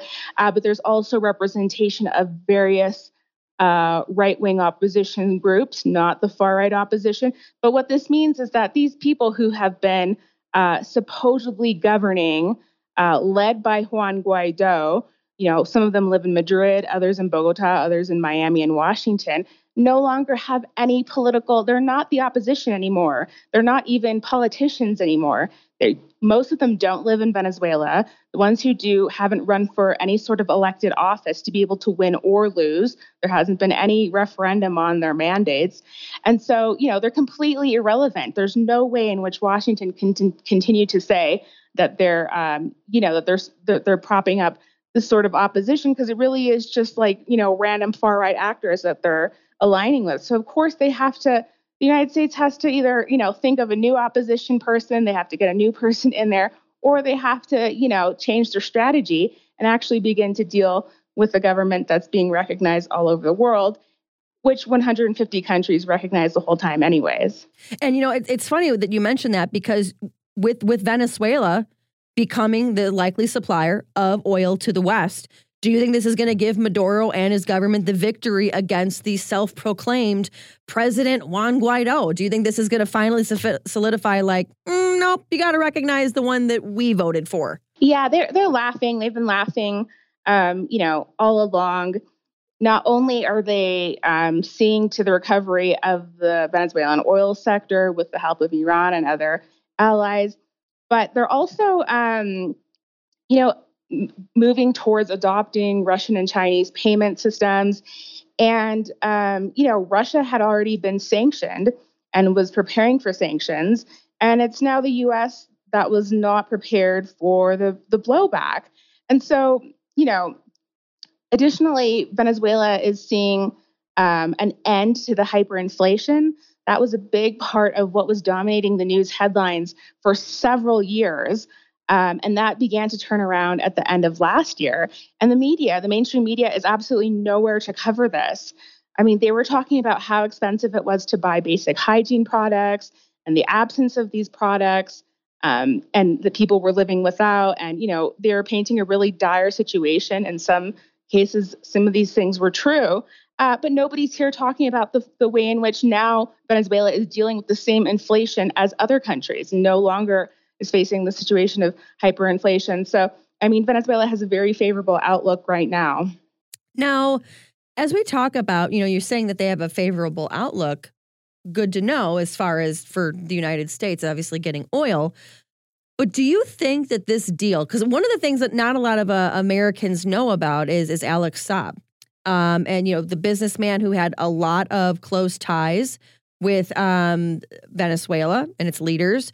Do you think this potential deal could play a role in getting him, who is a political prisoner right now in the United States, getting him released? It has to be, you know, one of their major, if not their first, uh, most important bargaining chips in these uh, chip in these talks uh, with the United States. And for, and for, those that don't know about him too, can you kind of explain a little bit about him too? Sorry to interrupt, but just kind of give us a lay of the land on that too. Yeah, Alex Saab is um, a Venezuelan uh, diplomat. He is a, of Colombian and Venezuelan citizenship, of uh, Middle Eastern descent. And um, he was very uh, key to Venezuela's, uh, you know, operations in mitigating the unilateral coercive measures uh, that are waged against against the country. Obviously, um, since uh, definitely since 2017, 2018, it's been extremely hard to import food, medicine, and vital supplies. And so Venezuela has been going to um, its close allies, including Iran. And um, you know, during one of these uh, during one of these trips, uh, Ambassador Alex Saab, who was an accredited diplomat, was um, arrested in um, Cape Verde, and he was uh, taken. They they say kidnapped, of course, to the United States, and he's experienced torture. The media has the you know mainstream U.S. media has tried to tell us uh, that he was working with the DEA and that he was turning against the Venezuelan government.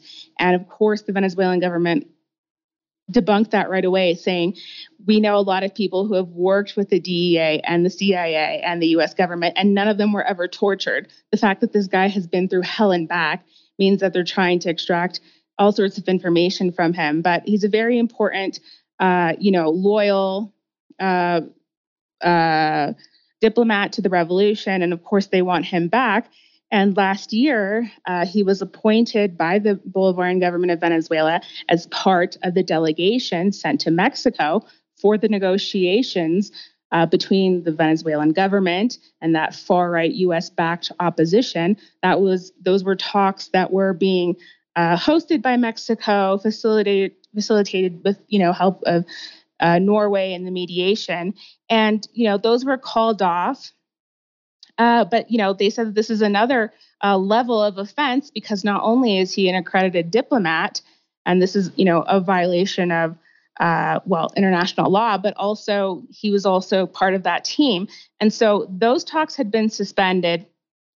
Um, it's important to say about those talks that uh, the Venezuelan government has said that they plan to go back to Mexico and they plan to negotiate with the opposition, but not with Juan Guaido because they have, uh, you know, it's come to light recently more evidence of his links to uh, narco cartel leaders um, in uh, of uh, you know Colombia, the Colombia and Venezuelan border area. All this kind of goes back to that Cucuta stuff um, when he was with some other narcos photo uh, photographed. And so now they're saying they're going to go back and talk to the opposition. They won't talk to this guy that hangs out with the drug dealers. Yeah. now let's let's kind of pivot really quick. Um, you know, we, we touched on the emergence of leftist governments in Latin America. Do you think we could see a unified Latin American political bloc that kind of mimics the European Union? Yeah, I mean, we are we, have already begun seeing that. Um, let's see, we have CELAC, which is the um, you know community of Latin American and Caribbean states, and that is the bloc within Latin America and Caribbean, which has 30 countries, and it does not include uh, the U.S. and Canada, as does the Organization of American States. So you know, people are really treating this as the future of you know economic um, integration in the region. We also have in, in South America, we have Mercosur, uh, and they're trying to uh, relaunch UNASUR, they being the, the leftist socialist governments here. But I think it's, you know, I think that's something that has been, you know, pumped. We've seen new life pumped into those efforts, uh, particularly with CELAC. You know, since uh, since Mexico and Argentina voted in these sort of center left governments. That's been extremely important. But and obviously, in addition to that, we've seen the governments of Peru and um, Honduras, you know, sort of uh, reject the the right wing projects of the region and you know geared t- more towards uh, regional integration. So this will be extremely important, and that of course includes Caribbean states as well. Venezuela had a refugee crisis here. Or I'm sorry, Venezuela, or, excuse me. Venezuela had a refugee crisis that the world here, especially here, pretty much ignored. In fact, let's be real here for a second, Camila. The U.S. push for regime change in Venezuela actually led to a refugee crisis that the U.S. had zero interest in solving, which is kind of what we do in a lot of places. Do you think we're going to see Venezuelan refugees return home from what we saw? Yeah, Venezuelan migrants have been returning home for several years now. I guess since about 2019, we've seen um, in 2019 we saw the start of the Return to the Homeland Plan, which is an initiative by the um, President uh, Nicolas Maduro. Um, in which he has been sending uh, Conviasa flights, the state airline, to the countries with the greatest number of uh, Venezuelan migrants. So, largely the flights have been going to Peru, to Lima, uh, to uh, Quito, Ecuador, um, uh, some of the some of the places in Brazil that have a lot of uh, Venezuelan migrants.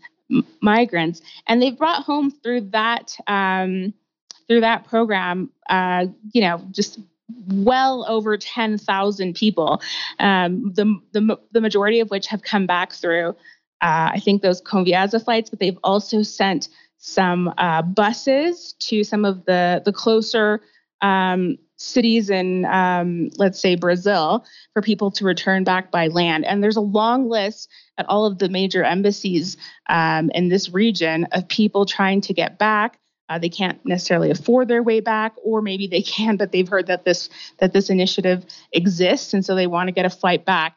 And so we saw that happening before COVID began. Then, when COVID began, we saw a lot of heightened uh, incidences of uh, violence and xenophobia and attacks on Venezuelan migrants in a lot of these countries. And so we saw even more people, especially because of the lockdowns and all of the different policies that we were seeing being implemented in all these countries of the region. A lot of Venezuelans said, that's it. Now there's no jobs. They're shutting down the economy because of COVID. We want to go back. And of course, you know, things are normalizing with regards to COVID, but people are continuing to go back. And when I was in Venezuela, um, in November. It just sounded like everyone I know who has cousins, friends, uh, whoever, former colleagues uh, said that they were that they're going back. Of course, a lot of these people, um, we consider them a lot of people, you know, within the government or Venezuela considers them to be uh, economic migrants. It's not quite the same as people who leave, for example, uh, Honduras uh, that had just absolutely you know high rates of homicide and gang violence a lot of people in venezuela were forced to leave because they were or they felt they were forced to leave because they needed to look for opportunity better economic uh, situation for their families sometimes just the the dad would leave to look for uh, to look for work um, and to be able to send money home but they're all going back now now venezuela is um, for better or for worse, people are using the US dollar within the country. And so, you know, a lot of people are earning in US dollars. A lot of the, you know, jobs they would have had before are higher earning. There's also people who continue to, you know, live in Venezuela and work for foreign companies in which they earn dollars and euros. And so there's a whole lot of new opportunity there. And if people are going to choose between being a taxi driver in Venezuela or being a taxi driver in Lima, Peru, where they get treated like shit, they make a fraction of the wage of Peruvian workers and they face xenophobia, they're prepared to go home and they are. I want to shift to nearby Bolivia, where you're at, um, which saw a right wing coup. What is the status of the new government there, Camila, under President Arce? Could we see a longtime president, Evo Morales, return, do you think? That's what people want. I mean, to be frank, it's a very like um, you know, controversial thing because uh, the, the media attacks by the right wing media throughout all of South America and and definitely in Bolivia. I mean, these there's many countries that have been governed by leftists, and of course, the media continues to be controlled by the oligarchy in all of these countries. It takes a lot to run a big media, media network and these channels, and so these networks have been, you know, since the beginning of the movement towards socialism power when Evo Morales uh, took office um, in the early 2000s, you know, the attacks on him have been uh, absolutely relentless. And so, you know, they continue to, you know, propagate these ideas that, you know, that he that he never intended to leave power, that he would do absolutely anything to stay in office. Um, including, you know, the the, cl- the claims propagated by the OAS and the right wing that that they that the MAS would have rigged the election when you know obviously Evo Morales should today continue to be uh, the constitutional president of Bolivia because he did in fact uh, win in the first round of that election that took place in November of 2019. So you know he tapped one of his uh, close ministers. Obviously, this was a uh, decision that included the the main you know tier leadership of of the movement towards socialism, Evo had a lot of say in it, and they chose uh, they chose uh, Luis Arce, his former economic minister, to run as president. Of course, he won with 55% of the vote in the first round. You know, in a race with five candidates.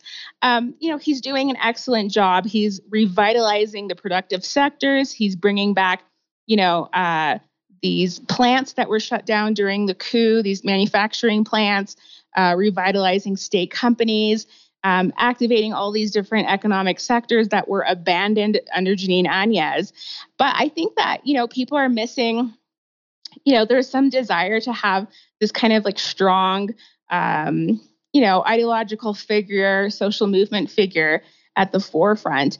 And so it's difficult to say whether he would want to um, you know, go that route and try to run again. But there's a lot of people who who are sort of demanding that because the government right now is under so many attacks. You know, they're trying to they're manufacturing the same sorts of attacks against uh, President Luis Arce and his his government as Evo experienced, and it requires um, a response.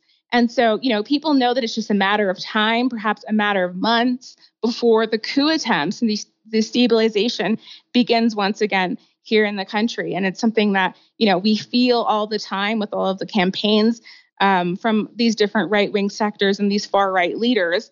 Um, who are, of course, allied with the United States and have in the past received a lot of funding from the NED um, and other U.S. agencies. So um, we we don't know yet, but um, you know, we do know that, there, that this kind of uh, destabilization is is on its way. Now, you, you mentioned Jeanine Áñez. Um, for our audience, Could you kind of explain what happened during the coup and how we saw the rise of her for for those that don't know? Because she's a very interesting figure. yeah, just like in the case of Juan Guaido, in which in 2019, in January of 2019, when he became the head of the National Assembly and then went forward and uh, declared himself as president in the middle of the street, and nobody in Venezuela knew who he was, much less anyone on the exterior.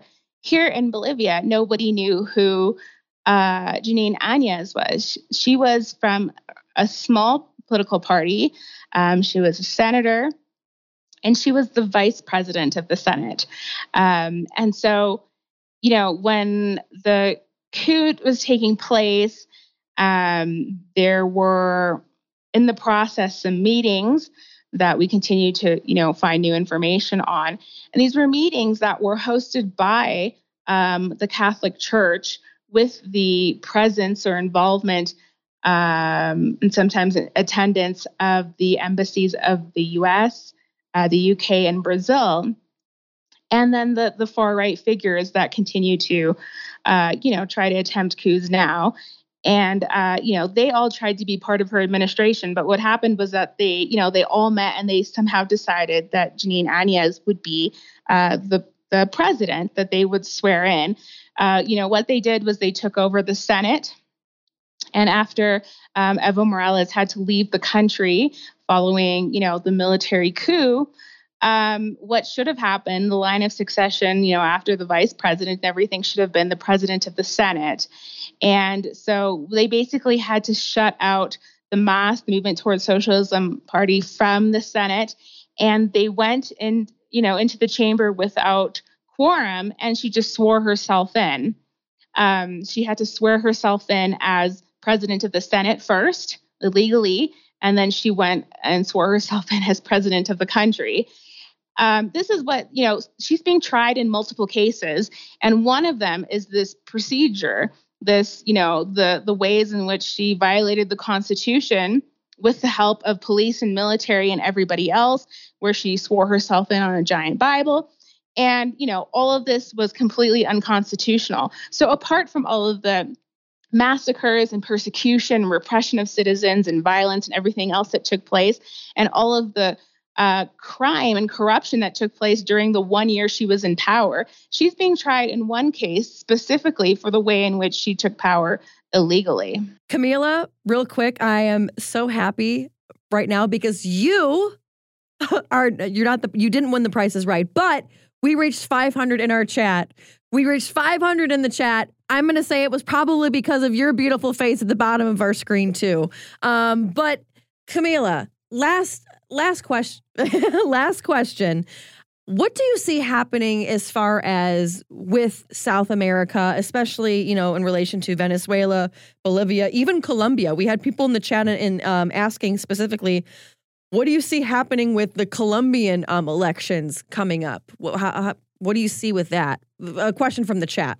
Okay, well, I mean, it's another uh, case in which you know there's just been outright rejection of this uh, far right extremist government of Ivan Duque, which has been waging a war and aggression against Venezuela from its territory, partnering with the United States, and that you know has uh, is very much firmly you know uh, linked to the the paramilitaries there and a lot of the uh, transnational criminal organizations that ex- exist and operate there in Colombia that um, have continued to uh, to to I guess, you know, go after the campesinos there. And, you know, the violence has continued. We've seen a complete failure of the peace accords. So people are looking for something different. The coalition, the Pacto de Unidad, is a, or, um, the, yeah, the, this, you, this pact, uh, they're calling it, is uh, a group of leftist and center left parties that are all coming together under you know one umbrella and they're going to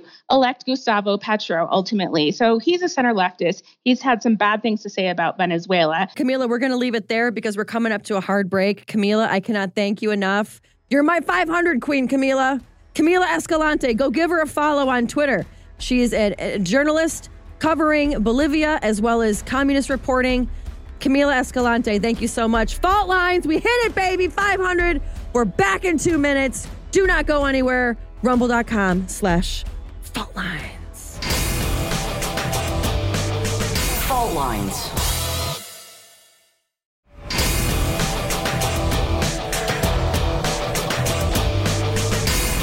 Fault lines. Live from the divided states of America, sitting atop the transmission tower of truth, looking down at all 500 of you in the chat. Flying solo today in the ladies' corner. My trolls call me Moscow Mary, but I am your pierogi princess, your journalist extraordinaire, Faran Fronczak, which means you and the 500 of the rest of you are listening to Fault Lines on Radio Sputnik. Can we just.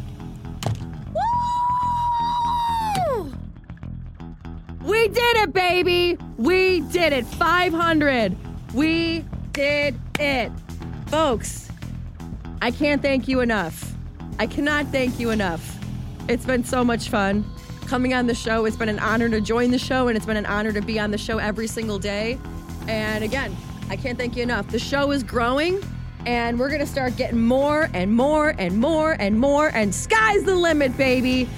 But you know who should have some limits? Um, our President of the United States.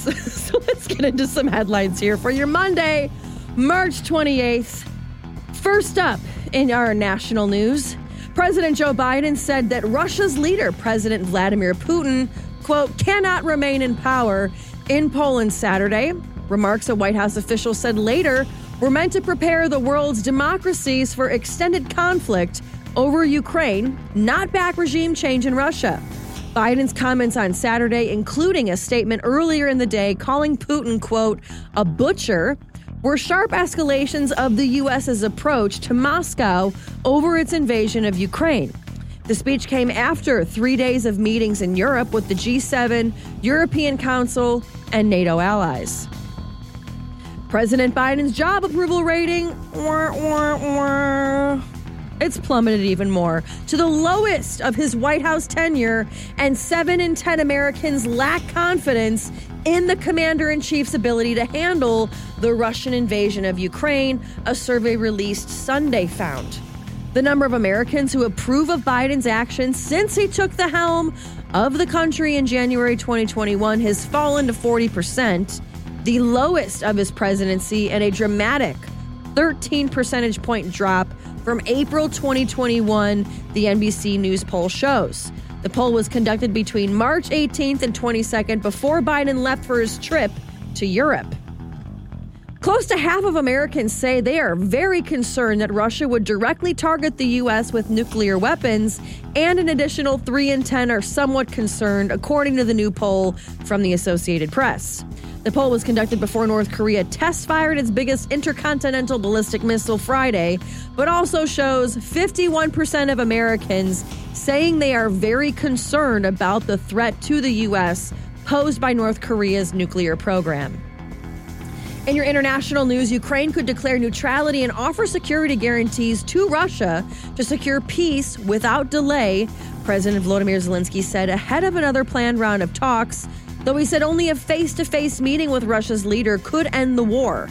In an interview with independent Russian media outlet, Zelensky stressed that Ukraine's priority is ensuring its sovereignty and its territorial integrity, preventing Russia from carving up the country, something Ukraine and the West say could now be Moscow's goal.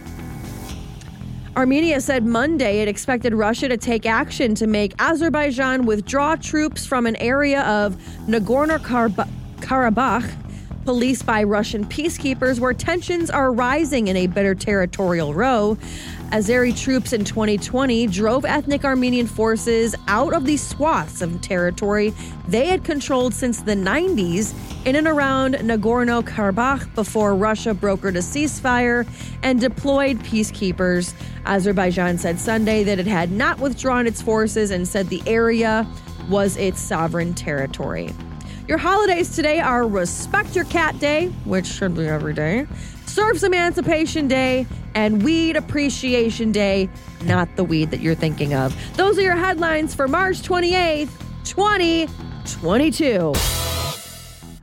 Our thanks again to Camila, who is not only gorgeous and a beautiful person, but an amazing journalist. She got us to 500, baby. 500. So we talked about last hour, we talked about Hunter Biden's laptop um, and all of the ties that he has there. So far, no one drawing articles of impeachment. So we'll see kind of what happens with that. But again, right now we have 465 in the chat watching now. Again, rumble.com slash fault lines. We had 500 there for a hot five minutes.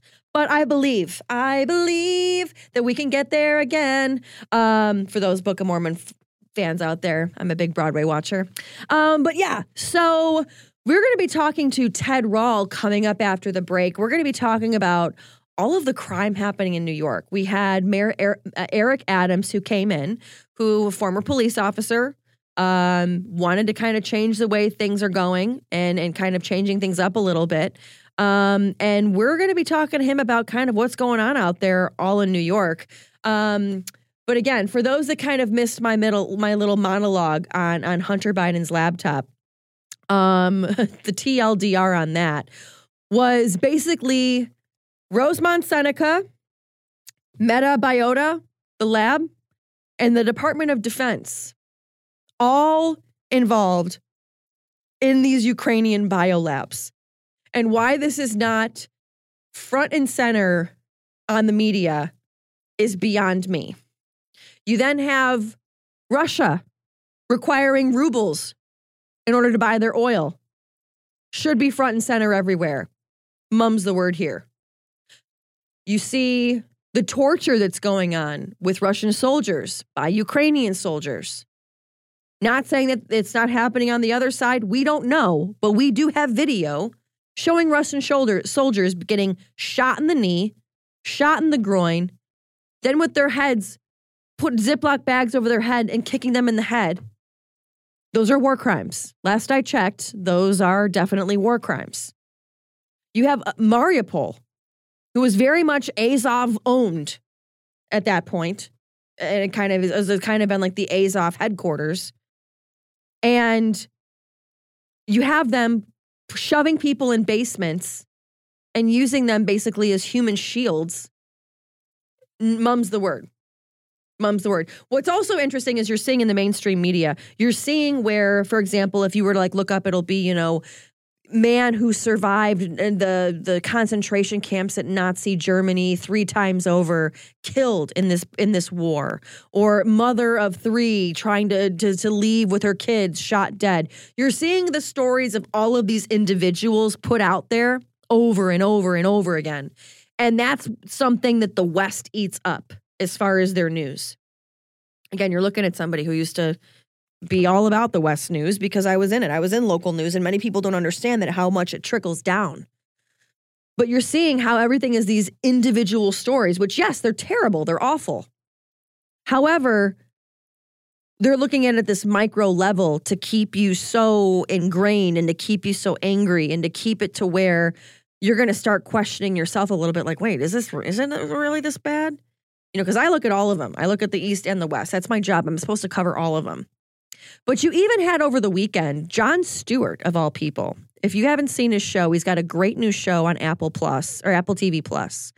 Um, which shout out, Apple TV has been putting a lot of great stuff out there. Coda won the Best Picture last night, movie um, highlighting the deaf community. Uh, I haven't seen it, but I've heard that it's great. Um, but yeah, so Apple TV Plus has been putting out some good stuff.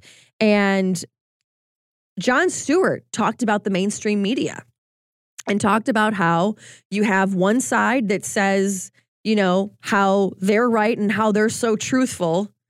And then you have the other side who just says that they're right, you know, which is kind of the truth. But um, he talks he talks a lot about what we're seeing in today's media landscape. And again, Jon Stewart, for those that don't know, if you're listening to overseas, which by the way, in the chat, please let us know where are you watching from. I always love seeing where you guys are at. Um, it's always fun to see where everybody's tuning in from. So go ahead and start writing in where you're where you're tuning in from in the chat.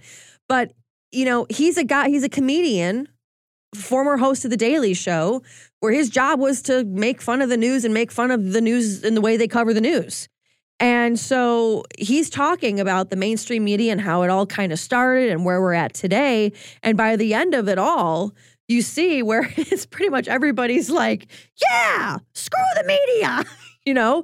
And I was like, oh my God, if Apple TV could just like let its subscriptions like slide for a week for free so that everybody could see this, but you can see parts of it um, on, on YouTube um, and I'm sure even on Rumble as well, because everybody's going to Rumble even people beyond the far right, Hailey Fuchs from Politico.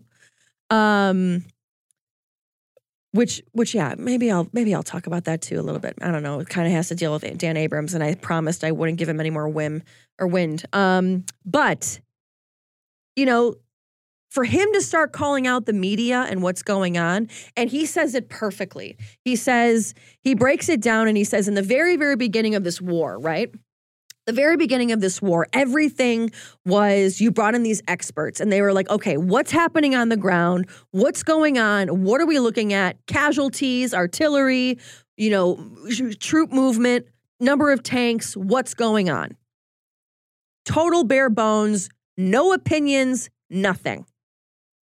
Then he says you see a shift where it's, well, what do we do in order for Ukraine to win the war? What do we need to do or in order for Putin to get him out of power? It all starts to turn and shift shape into this opinion side of the war in Ukraine. And he says, notice though, notice Everything is, you know, that how does NATO feel? How does the US feel? Look at how what of a god Zelensky is. Oh my God, did you hear that Tom Cruise is gonna play him in the new movie? Like everything is all obviously pro-Ukraine, because that's what the West is sides, that's what side they're on. However, as Jon Stewart notably points out, no one is talking about peace. No one's talking about how to get to peace. What do we need to do and what needs to be who needs to sit down at the table and who needs to talk about what do we need to get to to to, to get to peace here so that no money no more people die. That's not talked about at all. Nowhere on the mainstream media. It's only about oh they, they sat down and Putin said this, so then Zelensky had to walk out. That's all. That's the narrative that you see over and over and over again which is why even you had over the on Friday night Tulsi Gabbard on Sean Hannity's show, which mind you, I used to somewhat handle Sean Hannity. He now interrupts people more than anybody that I know, and it's so annoying. Side note, but Tulsi Gabbard's on there, and he's like, "Oh, so you so you're for for not sending Ukraine um, our, our military gear?" And she's like, "No, I'm saying that we need to stop." Telling Ukraine they're going to win this war because they don't have a flippin' chance. And, you know, the night before, she's telling Jesse Watters, we cannot act like God in this.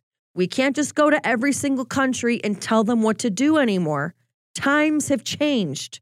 People have changed.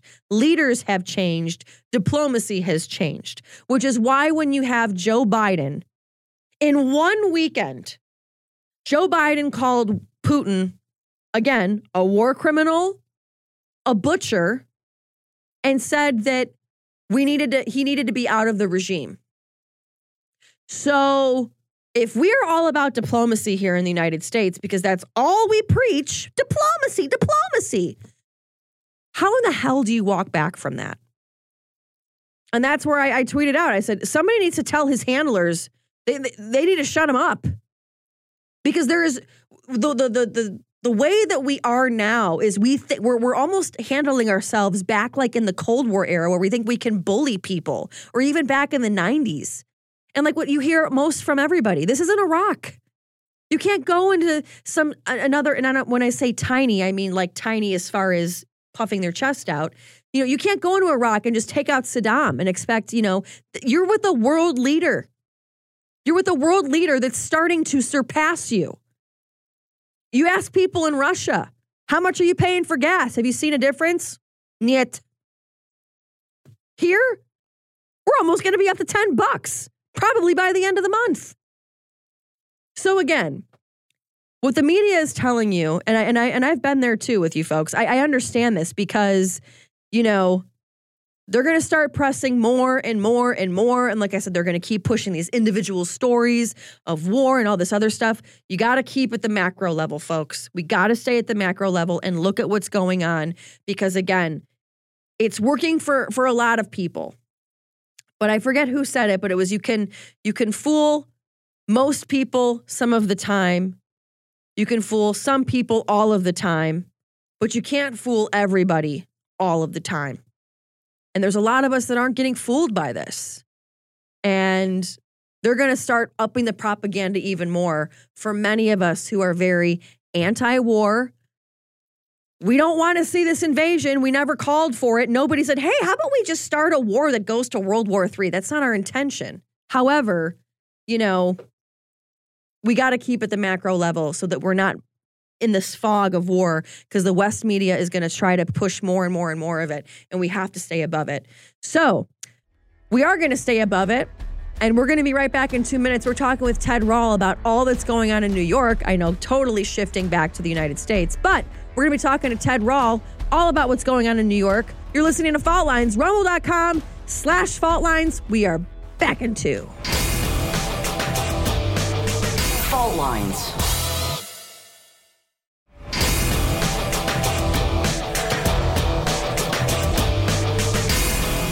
Fault lines. And welcome back to Fault Lines. I am your pierogi princess flying solo this Monday morning for you. Journalist extraordinaire Faran Fronczak, and I want to bring in friend of the show. Let me find my um I want to find, I want to bring in friend of the show Ted Rall. Ted Rall is a political cartoonist and syndicated columnist. Columnist. You can follow Ted Rall on Twitter at at Ted Rall and read his cartoons and articles at rall.com. Ted, how are we doing this morning? Thanks for coming on. Thanks for having me. It's good to be here. Now you are in New York, correct? I am. So what's been going on out there with with the new mayor? And and you know, kind of give us a lay of the land because we're hearing a lot about him when they're not talking about Ukraine, at least in the mainstream media. Uh, well, it's like the it's like the Who song. New new mayor, same as the old mayor. Uh, having a mayor, uh, basically, where he's in absentia. The only change that I noticed was uh, this was very telling. About a week ago, I went down to my local subway station, and there were two police officers in there, and New Yorkers were walking up just gobsmacked that there were cops, actual cops, in the actual subway. We just hadn't seen one, you know, for years, ever since they abolished the transit police uh, back, uh, you know, under Mayor Giuliani. And so people, we, you know, we were all talking to them, and they were like, "Yeah, people are looking at us like we're like we're the Yeti." Um, but that happened for, uh, I think, about half an hour, never to be seen again. Uh, hasn't probably never will be. Um, yeah, crime is out of control. The city is uh, still far from recovered from uh, from from the pandemic. Uh, I was just listening to local uh, radio, and they were talking about how commuter rails uh, traffic is still 50% or less of pre-pandemic, which means there's just tons of empty office spaces. People are not coming into work. Downtown is, uh, you know, Midtown and, and, and the financial district are, are, are half empty. Uh, and a lot of stores are still closed. It's hard to see how they're going to recover. Landlords are still charging rent as if nothing had changed, but uh, I, I don't know. That just seems unsustainable. And it the streets are sketchy. You know, I mean, it is it is not. It really feels. And I, I came here in 1981 to go to college it feels like it did then, uh, where you know you get you see an, an uh, random acts of violence, and you feel like you know you really would not want to be on the subway at night, uh, even during the day. Uh, you know, there's a lot of uh, emotionally disturbed people, pretty much on every car of every train. That wasn't the way it was before the pandemic. Oh yeah, and you know one of the things um, that, that's interesting is even Eric Adams is saying, you know, that New York City has become a laughing stock. When you're talking about um, like the landlords, I, I only know this from my sister who used to live in New York and she actually left during COVID. She was at um, right in the financial district. And she was saying, you know, she was in this nice little studio paying three grand a month. And she's like, why am I here? The office is closed. So she went back home with my parents for, you know, the time being. But she was saying, oh my goodness, I looked at my apartment and they they lowered their rent and in just two weeks alone, they've had a number of people die either from drug overdoses or from crime. And she's like, "Oh my god, I can't even believe. I mean, this this is the state of the art, beautiful apartment building, and you're starting to see where you know crime is even filtering into places where you wouldn't normally see crime in New York City." But then you have this talk of, you know, and since you were there in 81, then you were there when Mayor Rudy Giuliani was there, where he really went tough on crime. Um, they're talking about Eric Adams possibly becoming the new Rudy. What do you think and what do you say to those headlines? Well, I don't see it so far. I mean, first of all, it is important to note that Giuliani was mayor between 93 and 01. And that was the period of the biggest economic expansion at that point in U.S. history. And New York City was where Wall Street was, which was booming. And so money was pouring into city coffers. So it's mm-hmm. hard to, to clean up New York and repave and fill in the potholes when you've got money pouring in. That's not the situation now. So Mayor Adams has a very different situation. The the job of the city, of the mayor of the city of New York today is communications to make New Yorkers feel like someone's listening, they're paying attention, they know what's going on, and they're working on it. That's where Adams is failing. He's uh, you know, he's out. Uh, you know, he's he seems to be far more interested in whatever's left of nightlife and uh, you know showing off bling than he is in communicating with New Yorkers the way that you know Ed Koch, not one of my favorite mayors, but the way he used to hang out outside of subway entrances in the morning and ask how am I doing, and people might say you know in in colorful language not well, but they were they were nevertheless they knew that Ed Koch was trying to keep his his finger on the pulse. Yeah, Adams is is it's just it is it does feel a lot like the outgoing Bill De Blasio, where there's just no one at the helm, and uh, it's dispiriting. It would not be so hard to take steps like uh, deploying more cops into the subways. I think every single train in the 80s, every single train had one police officer on it uh, or more. That's how it should be now. There's no reason that can't happen in a city with more than 10,000 police officers. Um, and there's, you know, the subways are just viewed as sort of no man's land at this point. Um, there needs to be some rethinking of what to do with em- all these empty storefronts, uh, maybe force or incur- use tax incentives to encourage pop-up locations. Um, you know, the, it's just the, there's kind of like a danger right now that middle class and upper class New Yorkers will ask themselves, like your sister did, why am I paying this rent? There's not that much here going on work wise and culture wise anymore. Uh, I could live somewhere else. I can, you know, order great used books on you know on the internet. I don't really need to be here. You know, as you know, you said, for example, when Giuliani was mayor, there was this big economic boom. And, you know, a lot of it, I feel like, you know, and you kind of see it across the country too, because you're also seeing a big shift. And I know this as well because I used to live in these small little towns covering local news. You're seeing a shift from the big cities to the small towns, mainly because I think a lot of people realize, hey, I can go from a two bedroom condo for 465,000 here in DC and get a nice four bedroom, three bath in, let's say, in Lincoln, Nebraska.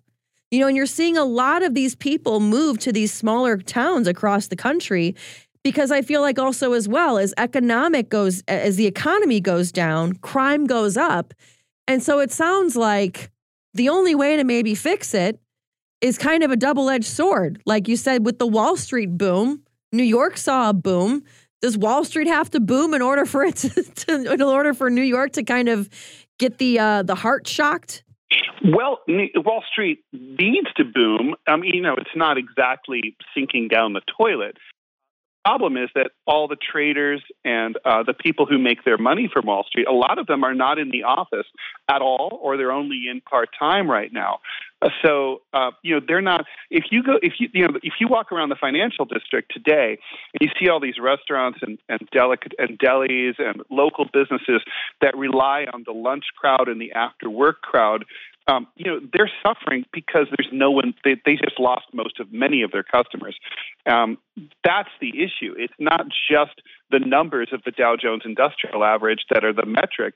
It's the number of traders and stockbrokers and runners and all these people who are actually physically here and they're not physically here. And now, because of the changes from the pandemic and the ability to work from home, a lot of employers are just not going to bring everyone back. Office space is expensive, and it's easier to hire and fire workers when you don't even have to look in their face when you let them go.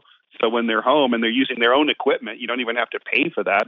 Uh, you know, I think this is a, a, a seismic permanent shift as we kind of go into um, one of the things that's been interesting to, to see in New York is all of this COVID mandates and the masks and all that. You know, in particular, they were. I was. It was a big article in the Post that I saw where it was a tale of two. Um, uh, oh gosh, I, I don't remember what the stadium is there, um, but it was like a tale of two cities, and it was where you know workers who wanted to work. I think is it MetLife Stadium um, where the workers had to be vaccinated in order to get in, but the crowd didn't have to be.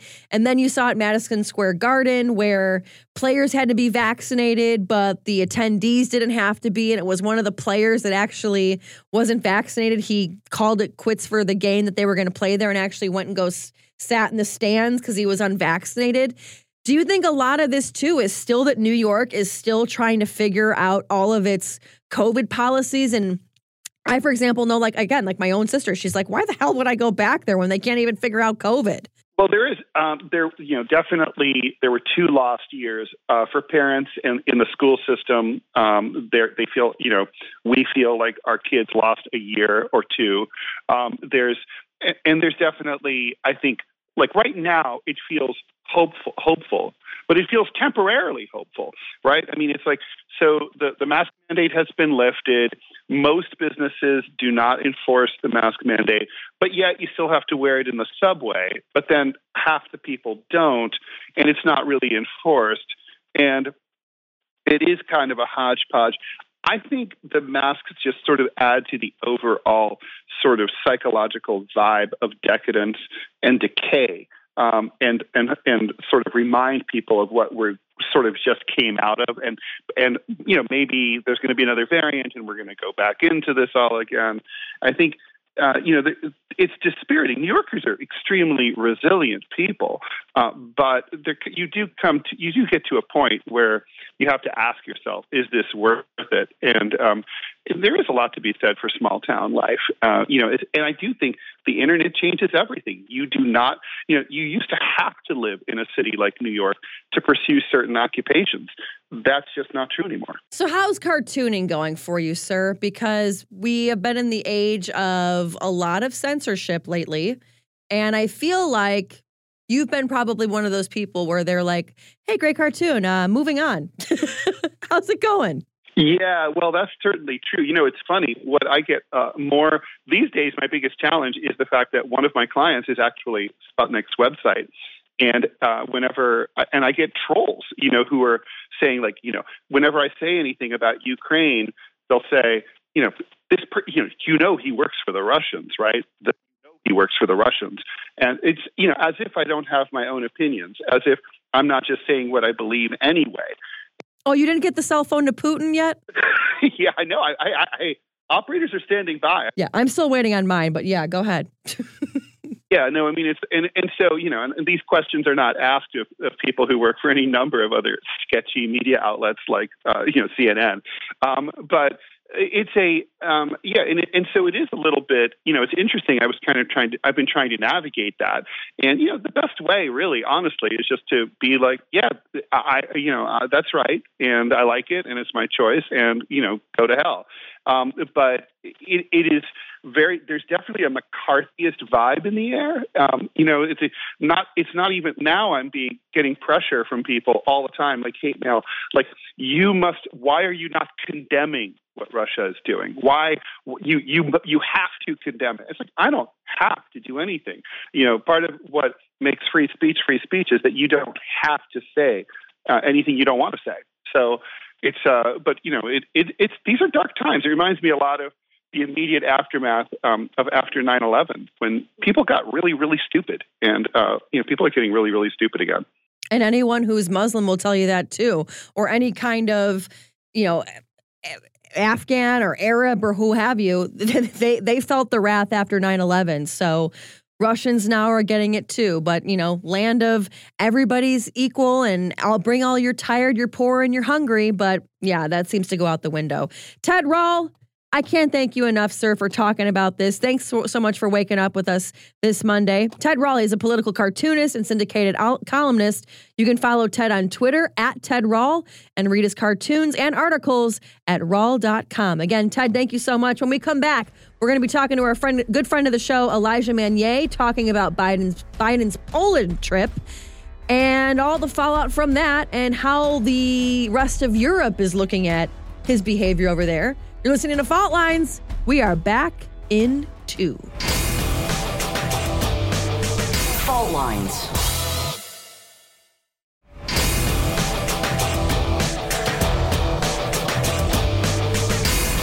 Fault Lines. Welcome back to Fault Lines. You're listening with your pierogi princess, Faran Fronczak here. We are joined now by our friend of the show, Elijah Magnier. Elijah Magnier is a veteran war correspondent with 35 years of experience in Iran, Lebanon, Syria, Iraq, Libya, Sudan, Afghanistan, and Yugoslavia. You can follow Elijah on Twitter at EJMAL. R-A-I, and you can find his reporting on his website, elijahjm.wordpress.com. Elijah Magnier, how you doing this morning, sir? Hello, thank you very much for having me again. I'm doing fine. How are you? Good, good. No, you don't have to say thanks for having me again. Like every time is an audition, we love having you on. I love to be with you. we love that you're here too. So let's talk about Biden's trip to Poland. Um, many here in the United States are looking this, looking at this, and we're there's like two camps. there's the camp where they're trying to say, okay, maybe he's just you know, he's getting a little old and okay, but you know, it's okay. Make sure he just gets a little bit more naps this time around. And then you have the other side that's like, wait a minute. He was talking about regime change, and now the White House is backpedaling. He went off script. Why did we go off script? Kind of what is Europe's reaction to his his big move over there? Oh, and let's not forget he also told our own American troops, yeah, when you get to Kiev and what you're going to see there, and we're like, hang on a second. Uh, when did we sign on for Kiev? So I guess kind of what is Europe's reaction after this debacle of a trip? Unfortunately, Europe uh, has no more anything to say and has delivered itself to the US administration dictate. Uh, we've seen how the Europeans are going against their will, but not only that, against their interests shooting themselves in the foot and being forced to go and beg for gas somewhere else than from Russia at a, a very expensive price, liquid gas that is much more expensive than the pipeline that arrived from Russia to Europe at a very cheap price. So what Biden said in Poland actually reflect the US administration policy since many decades to uh, advertise and work for regime change in different ways, starting from the actual regime change by sending boots on the ground in countries like Afghanistan, Somalia, Iraq, Syria, uh, and other countries. They try to change the regime, like in Venezuela, they uh, they were uh, trying it in Iran since a very long time, since the uh, government of the uh, democratically elected Prime Minister Mossadegh uh, in the 90s. So all that is a deja vu. We know that this is the American style in changing government, changing uh, regime, and recently more sophisticated, the color revolution, where they speak in the name of freedom and uh, democracy. But then we have uh, Donald Trump sometimes saying the truth and saying, we love dictators, we don't care about democracy. So, what Biden said really was not something that he shouldn't say, it's something that he has always thought about. And uh, this is what his administration is all about, is changing the regimes and submit regimes that reject the US hegemony. And Europe, unfortunately, since the Second World War, has delivered itself to the US hegemony. And we have seen in the last three, four years the French and the German trying to pull out a little bit from the US control.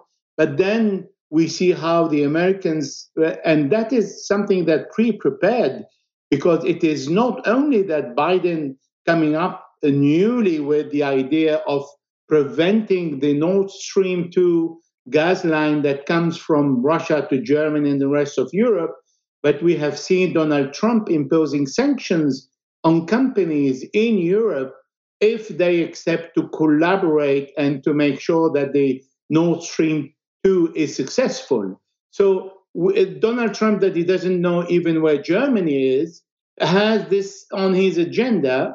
It shows how the US administration think of submitting Europe, pushing Europe to buy the expensive US gas and to detach itself from Russia for different reasons. First, because Russia is offering another model that is not a control of country and regime change. Secondly, because the world uh, is a bit fed up of the US invading countries without any accountability, leaving and then saying, oh, that was a mistake, or we sometimes commit mistakes, but they leave behind them hundreds of thousands of people who were killed due to these mistakes. Now, you have over the weekend, and I found this very, very interesting. You had Germany and Estonia really bumping up their um, defense budgets over the weekend. Um, Germany, they were kind of at odds at first with each other, but then you had it where, nope, we're going to pump it up. Um, so much so that other people are like, wait a minute, like normally the United States is the one that has the big defense budget. Now you have Germany followed by Estonia. What does this tell you as far as, you know, again, both countries of NATO? I mean, I thought that they were trying to avoid a World War III situation. Um, but when you amp up your defense budgets, is this a red flag or is this just, uh, it's just another day, another dollar, literally? It's it's a bit complicated than that because you see the problem in Europe here is we have the Eastern Europe and the Western Europe. You have the Americans total control over the the Eastern Europe, and you have the Western Europe who are more richer and they're supporting the 27 countries of Europe, uh, trying to create a kind of balance. But unfortunately, you have Estonia with 1.3 million inhabitants putting itself at the level of Germany with 85 million and saying, well, we want to increase our budget. So, what is the budget of Estonia in comparison to forcing Germany to increase its budget? All that comes from the same source Donald Trump tried to push Europe to increase the defense budget, and Germany and France said, well, we don't have enemies. Why we need to increase the budget? We prefer to spend it on our population. But then now, with this, like George W. Bush war on terror, that everybody is with me or against me, Joe Biden came to Europe walking under the arch of triumph, saying, I am now the leader of Europe and you do what I say because you will be in danger. But I mean, who said that uh, Russia is going to go and attack all the European countries, particularly those who are NATO members? Attacking any NATO member, it falls into Article 5, where all the 30 uh, nations who form NATO would respond. I don't think Russia is going to go through that road it is not only dangerous, but is unfeasible. I think Russia needs to renegotiate with the US its hegemony over Western and Eastern Europe, because this is where America now is concentrated on, and is the rest of the world is watching how the US is losing part of its dominance and is extremely happy for it. And Russia will have to negotiate a new world order to stop the US from invading other countries and say, this is something that only us can do. Well, actually, nobody can do. And that should go to the United Nations to decide. And when a country like the United States permits itself to invade so many other countries and try regime change in different countries since the 50s who do not abide by the US hegemony, then every strong country will find itself in a position to occupy another country when its own interests are at stake. You said Estonia with 1.3 million and they're going to the same budget as Germany. I can't imagine that the people of Estonia are happy about that. I mean, even even folks in Germany. I mean, there was there was a lot of pushback when they talked about raising their defense budget.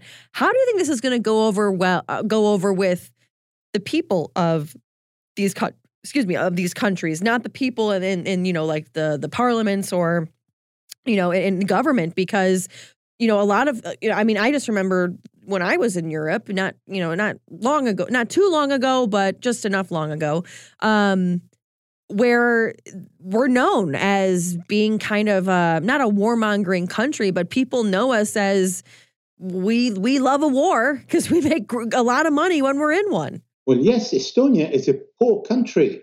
Poverty is extremely high. Average monthly gross wage in Estonia is around $1,200 and uh, people are extremely unsatisfied with their life conditions, but they have no clue what's happening in the upper echelon and how the international politics is dealt with by the politician. So when people say, oh, the United States is with us, and they're happy because they are supported by the United States, they don't think that this is 10 to 11,000 miles away coming to Estonia to just because Estonia is on the borders with Russia and can challenge Russia with the US troops that are stationed there and with 150 nuclear uh, US military, nuclear bombs that are spread all over uh, Eastern Europe and Turkey. That is what the Americans are doing with uh, Eastern Europe. And this is why the American interest is to direct its bombs toward Russia when there is no war going on between the US and Russia. It is a fictive war uh, or uh, uh, an enemy that the Americans has woken up since 1990. It was completely hibernated. And in 2015, Russia started to be visible on the market, but not to occupy the world because the experience of the perestroika was enough to convince Russia that now it is time to build up the economy. And building up the economy is very unsuitable for the US to see what's happening between Russia and China because China is the objective. So we can't compare what's happening in Estonia or in Latvia or in Macedonia because these are extremely small countries who have really no say on the international politics and arena. Now, you have um, breaking just 24 minutes ago, President Volodymyr Zelensky saying that um, he's going to deliver a virtual address to Greece's parliament April 7th. As we've kind of been talking about him talking to all these different countries, we've kind of dubbed it the Kickstart to World War III tour. Um, but Mr. Zelensky has given a series of such speeches, including to lawmakers here in the U.S., even in Canada. But then you also have European Union ministers. They're meeting in Brussels to put in place funding and measures to support Ukrainian refugees arriving in the bloc. Arrangements so far have been ad hoc, but the EU has decided to grant asylum to all Ukrainian refugees for up to three years. You have more than 3.8 million people have fled Ukraine since the Russian invasion, with 2.2 million arriving in Poland alone. What do you think this is going to do? I mean, I, I remember, for example, when Germany took in a bunch of refugees, um, you know, they kind of took a hit with that. How do you think that the rest of Europe is going to take to a lot of what's going on, especially knowing that in the underbelly of all of this lies the United States behind it? Well, look, I've covered the war in uh, Bosnia and Herzegovina and uh, the, the war in the former Yugoslavia. And I can assure you that Europe is extremely uh, good and uh, capable of supporting refugees and delivering food and uh, uh, what all kind of social support, but not capable of looking at the problem in its depth and in its essence. So the Europeans, what they're doing it, is they're spending billions of dollars on supporting the refugees, but spending also billions of dollars and euros on sending weapons to Ukraine, but not making any effort to ask the Ukrainian president to stop listening to the American president and to direct itself toward a negotiation with Russia. Ukraine is going to be divided in the river Dnieper that is dividing it. It is, according to the UK intelligence services, losing the south, it is losing the east, and Kiev is almost surrounded. And Zelensky is still giving this little um, uh, uh, biscuit that go to talk to this European Parliament in Greece, in Italy, in France. He's doing going around all the parliaments in Europe to deliver a speech. So, what's the outcome of this speech? To give the message and to get something in exchange? Well, the European community said, We are not giving you anything that we did not promise. We're not going to take part of this war. We're not going to be involved. We only give you weapons, but they didn't say it. So you can kill more Ukrainians and for more Ukrainians to be killed. This is what the Europeans stand. So he can speak to the Parliament of Greece and will get nothing but his face on the television. And then he needs to face the reality and act as a president rather than his previous job as an actor and a comedian and look after his own population by stopping the refugee internally displaced and refugee outside Ukraine that are going to Europe. This is not going to bring anything to Ukraine, but a divided country, and nobody is going to support this division.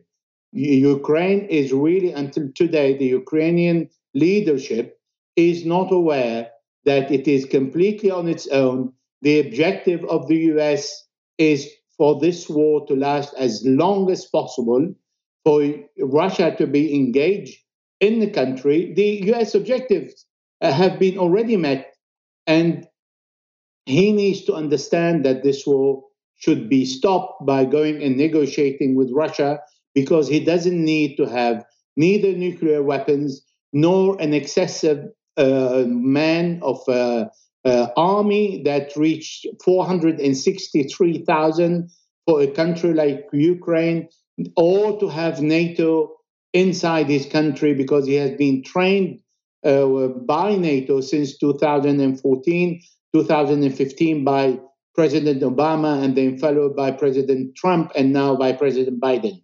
He should return to logic and look at the, the truth in real eyes, in the eyes that are compatible with the interests of his own people.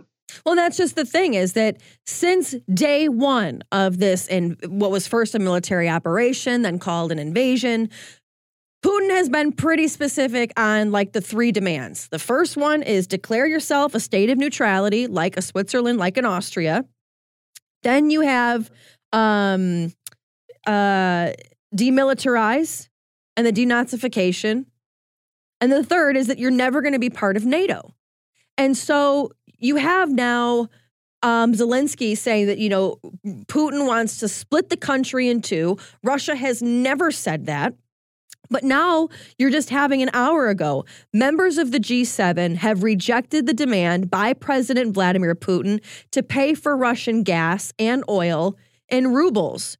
Uh, this is from Germany's uh, economy minister, Robert uh, Habeck. Excuse me saying quote all of the group of seven ministers have fully and unanimously agreed that would be a clear violation of those contracts. Him saying this coming out of berlin. Um, your thoughts on on this and now that they're not going to pay in rubles does this mean they're going to have a really cold winter? Where are they going to get this oil from? It's really uh, interesting what you're saying and to the point. The g7s are form of canada france germany Italy, Japan, the United Kingdom, and the United States. So basically, who are suffering the most are only France, Germany, and Italy. Now, there is no alternative for the Russian gas. And the European leaders cannot expect Russia to be merciful when they declare they are sending weapons to Ukraine for the Ukrainian and the Russian to kill each other. They are declaring that they uh, are freezing the uh, Russian assets that are more or less 300 billions in euros, dollars, sterling, and gold. And they are looking for alternative to cut down on the Russian gas. So why on earth Russia would say, okay, I'm going to deliver you the gas in the way you want it and you pay in the most suitable currency that suits you? Well, no. Russia is also defending its interests and saying, well, I want the ruble to become an international currency and I no longer trust your currency. Now let us look at what the Europeans are doing. If they refuse to pay the gas, President Putin will say, well, you're not going to get the gas that you're not going to pay for. Secondly, the Americans said that we promised to provide you with 50 billion cubic meter of future annual shipment of US liquefied gas is based on the premise that prices should reflect a long-term market fundamentals and stability of supply and demand that means the European needs to sign a contract to buy US gas until 2030 that is much more expensive. And that also means that America will not provide the European with what they need in gas, but they will look for the gas in the market. Now, which market? The market is saturated. Qatar said, I'm not, I don't have any excess of gas. Algeria said, and the Italian went to see the Algerian and said, sorry, we have all the contracts uh, already full. And the Americans hope that the Asian market can divert some of their gas to Europe. So all that is really an extremely gray area. Now the G7 can refuse. At the end of the day, where on earth Europe is going to provide this gas from? Now, the Americans announced like the G7 today, that Germany will not use the Nord Stream 2. Now they talk on behalf of the German and they suspend a never inaugurated gas line and prevent Germany to supply, prevent Russia to supply gas through Germany. Now Ukraine is still getting the Russian gas until today, and the rest of Europe. Now, if they don't want this gas and they don't want to pay the gas according to what Russia wants in ruble, they're not going to get the gas. And it is a violation of the contract. So who said it is not a violation of the international policy to arm weapons, uh, to arm uh, population with weapons, and to take a decision to expand your um, military uh, personnel and NATO to the limit of Russia when you have agreed verbally with, with Russia that you're not going to do it. Everybody is violating the law. Nobody is respecting any international law. So if they can jump on their head, they're not going to get the gas. Yeah. And we're going to see because a lot of this, I feel like it's like that old saying, you're cutting off your nose to spite your face. So, Elijah Magnier, Thank you so much for joining us as always. We're definitely going to get you back on again soon, in case you were wondering. Um, Elijah Magnier is a veteran war correspondent with 35 years' experience in Iran, Lebanon, Syria, Iraq, Libya, Sudan, Afghanistan, and Yugoslavia. You can follow Elijah on Twitter at EJMALRAI and find his reporting on his website, elijahjm.wordpress.com. Elijah, always great to have you. Um, we're going to take some calls, and I see we have original old gringo from Rumble calling on this historic day of 500 people in the chat. Original old gringo, how you doing this morning, my friend? Hey, I'm doing great. Hello, pierogi princess. How's it going? great. Uh, it's a balmy 35 degrees here in Kansas City. Oh wow! So what's on your mind today? You know, I, one of my bugaboos, I'm just stuck on it like a broken record, is the petrodollar. You know, you probably see me comment quite a lot on that. Oh, yeah. It does. It ties into Russia, Ukraine, the lack of oil going into Europe, and what the Chinese are doing, what the Iranians are. It ties into so many things. And I'm not an expert. I'm not an economist. I'm not an expert, but I have tried to study MMT with groups like Real Progressive. Steve Grumbine's been on your show. You know, I'm on a I'm on a uh, chat, you know, once a week basis with him. You know, private chat stuff with him. But uh, Fadhel Kaboub with the Global um, Sustainable Prosperity. Fadhel Kaboub. Uh, he's a um, Tunisian national, but uh, is a university economics professor at the uh, University in Ohio. Anyway, the message I want to get across, or kind of a question statement together, is that I've noticed that a lot of people, whether I'm at work, online, or whatever, they're really super hyper worried about the fall of the U.S. dollar, the petrodollar mess. And I'm not saying that there's nothing to it. I'm not an expert. I'm just saying that MMT seems to argue that it's not what you spend the money on or how you spend it or what denomination, what currency you spend. It's what you save in. Now, interestingly, though, and I've never heard MMT talk about this, if people are, if countries are saving U.S. dollars to buy the oil, would that then not affect things? Well, I've noticed that MMT people don't. I'm talking about the big ones, you know, the the the, the scientists, MMT people, the Stephanie Keltons and those. You know, they don't seem to be worried. Warren Mosler, they don't seem to be worried about the lack of the petrodollar.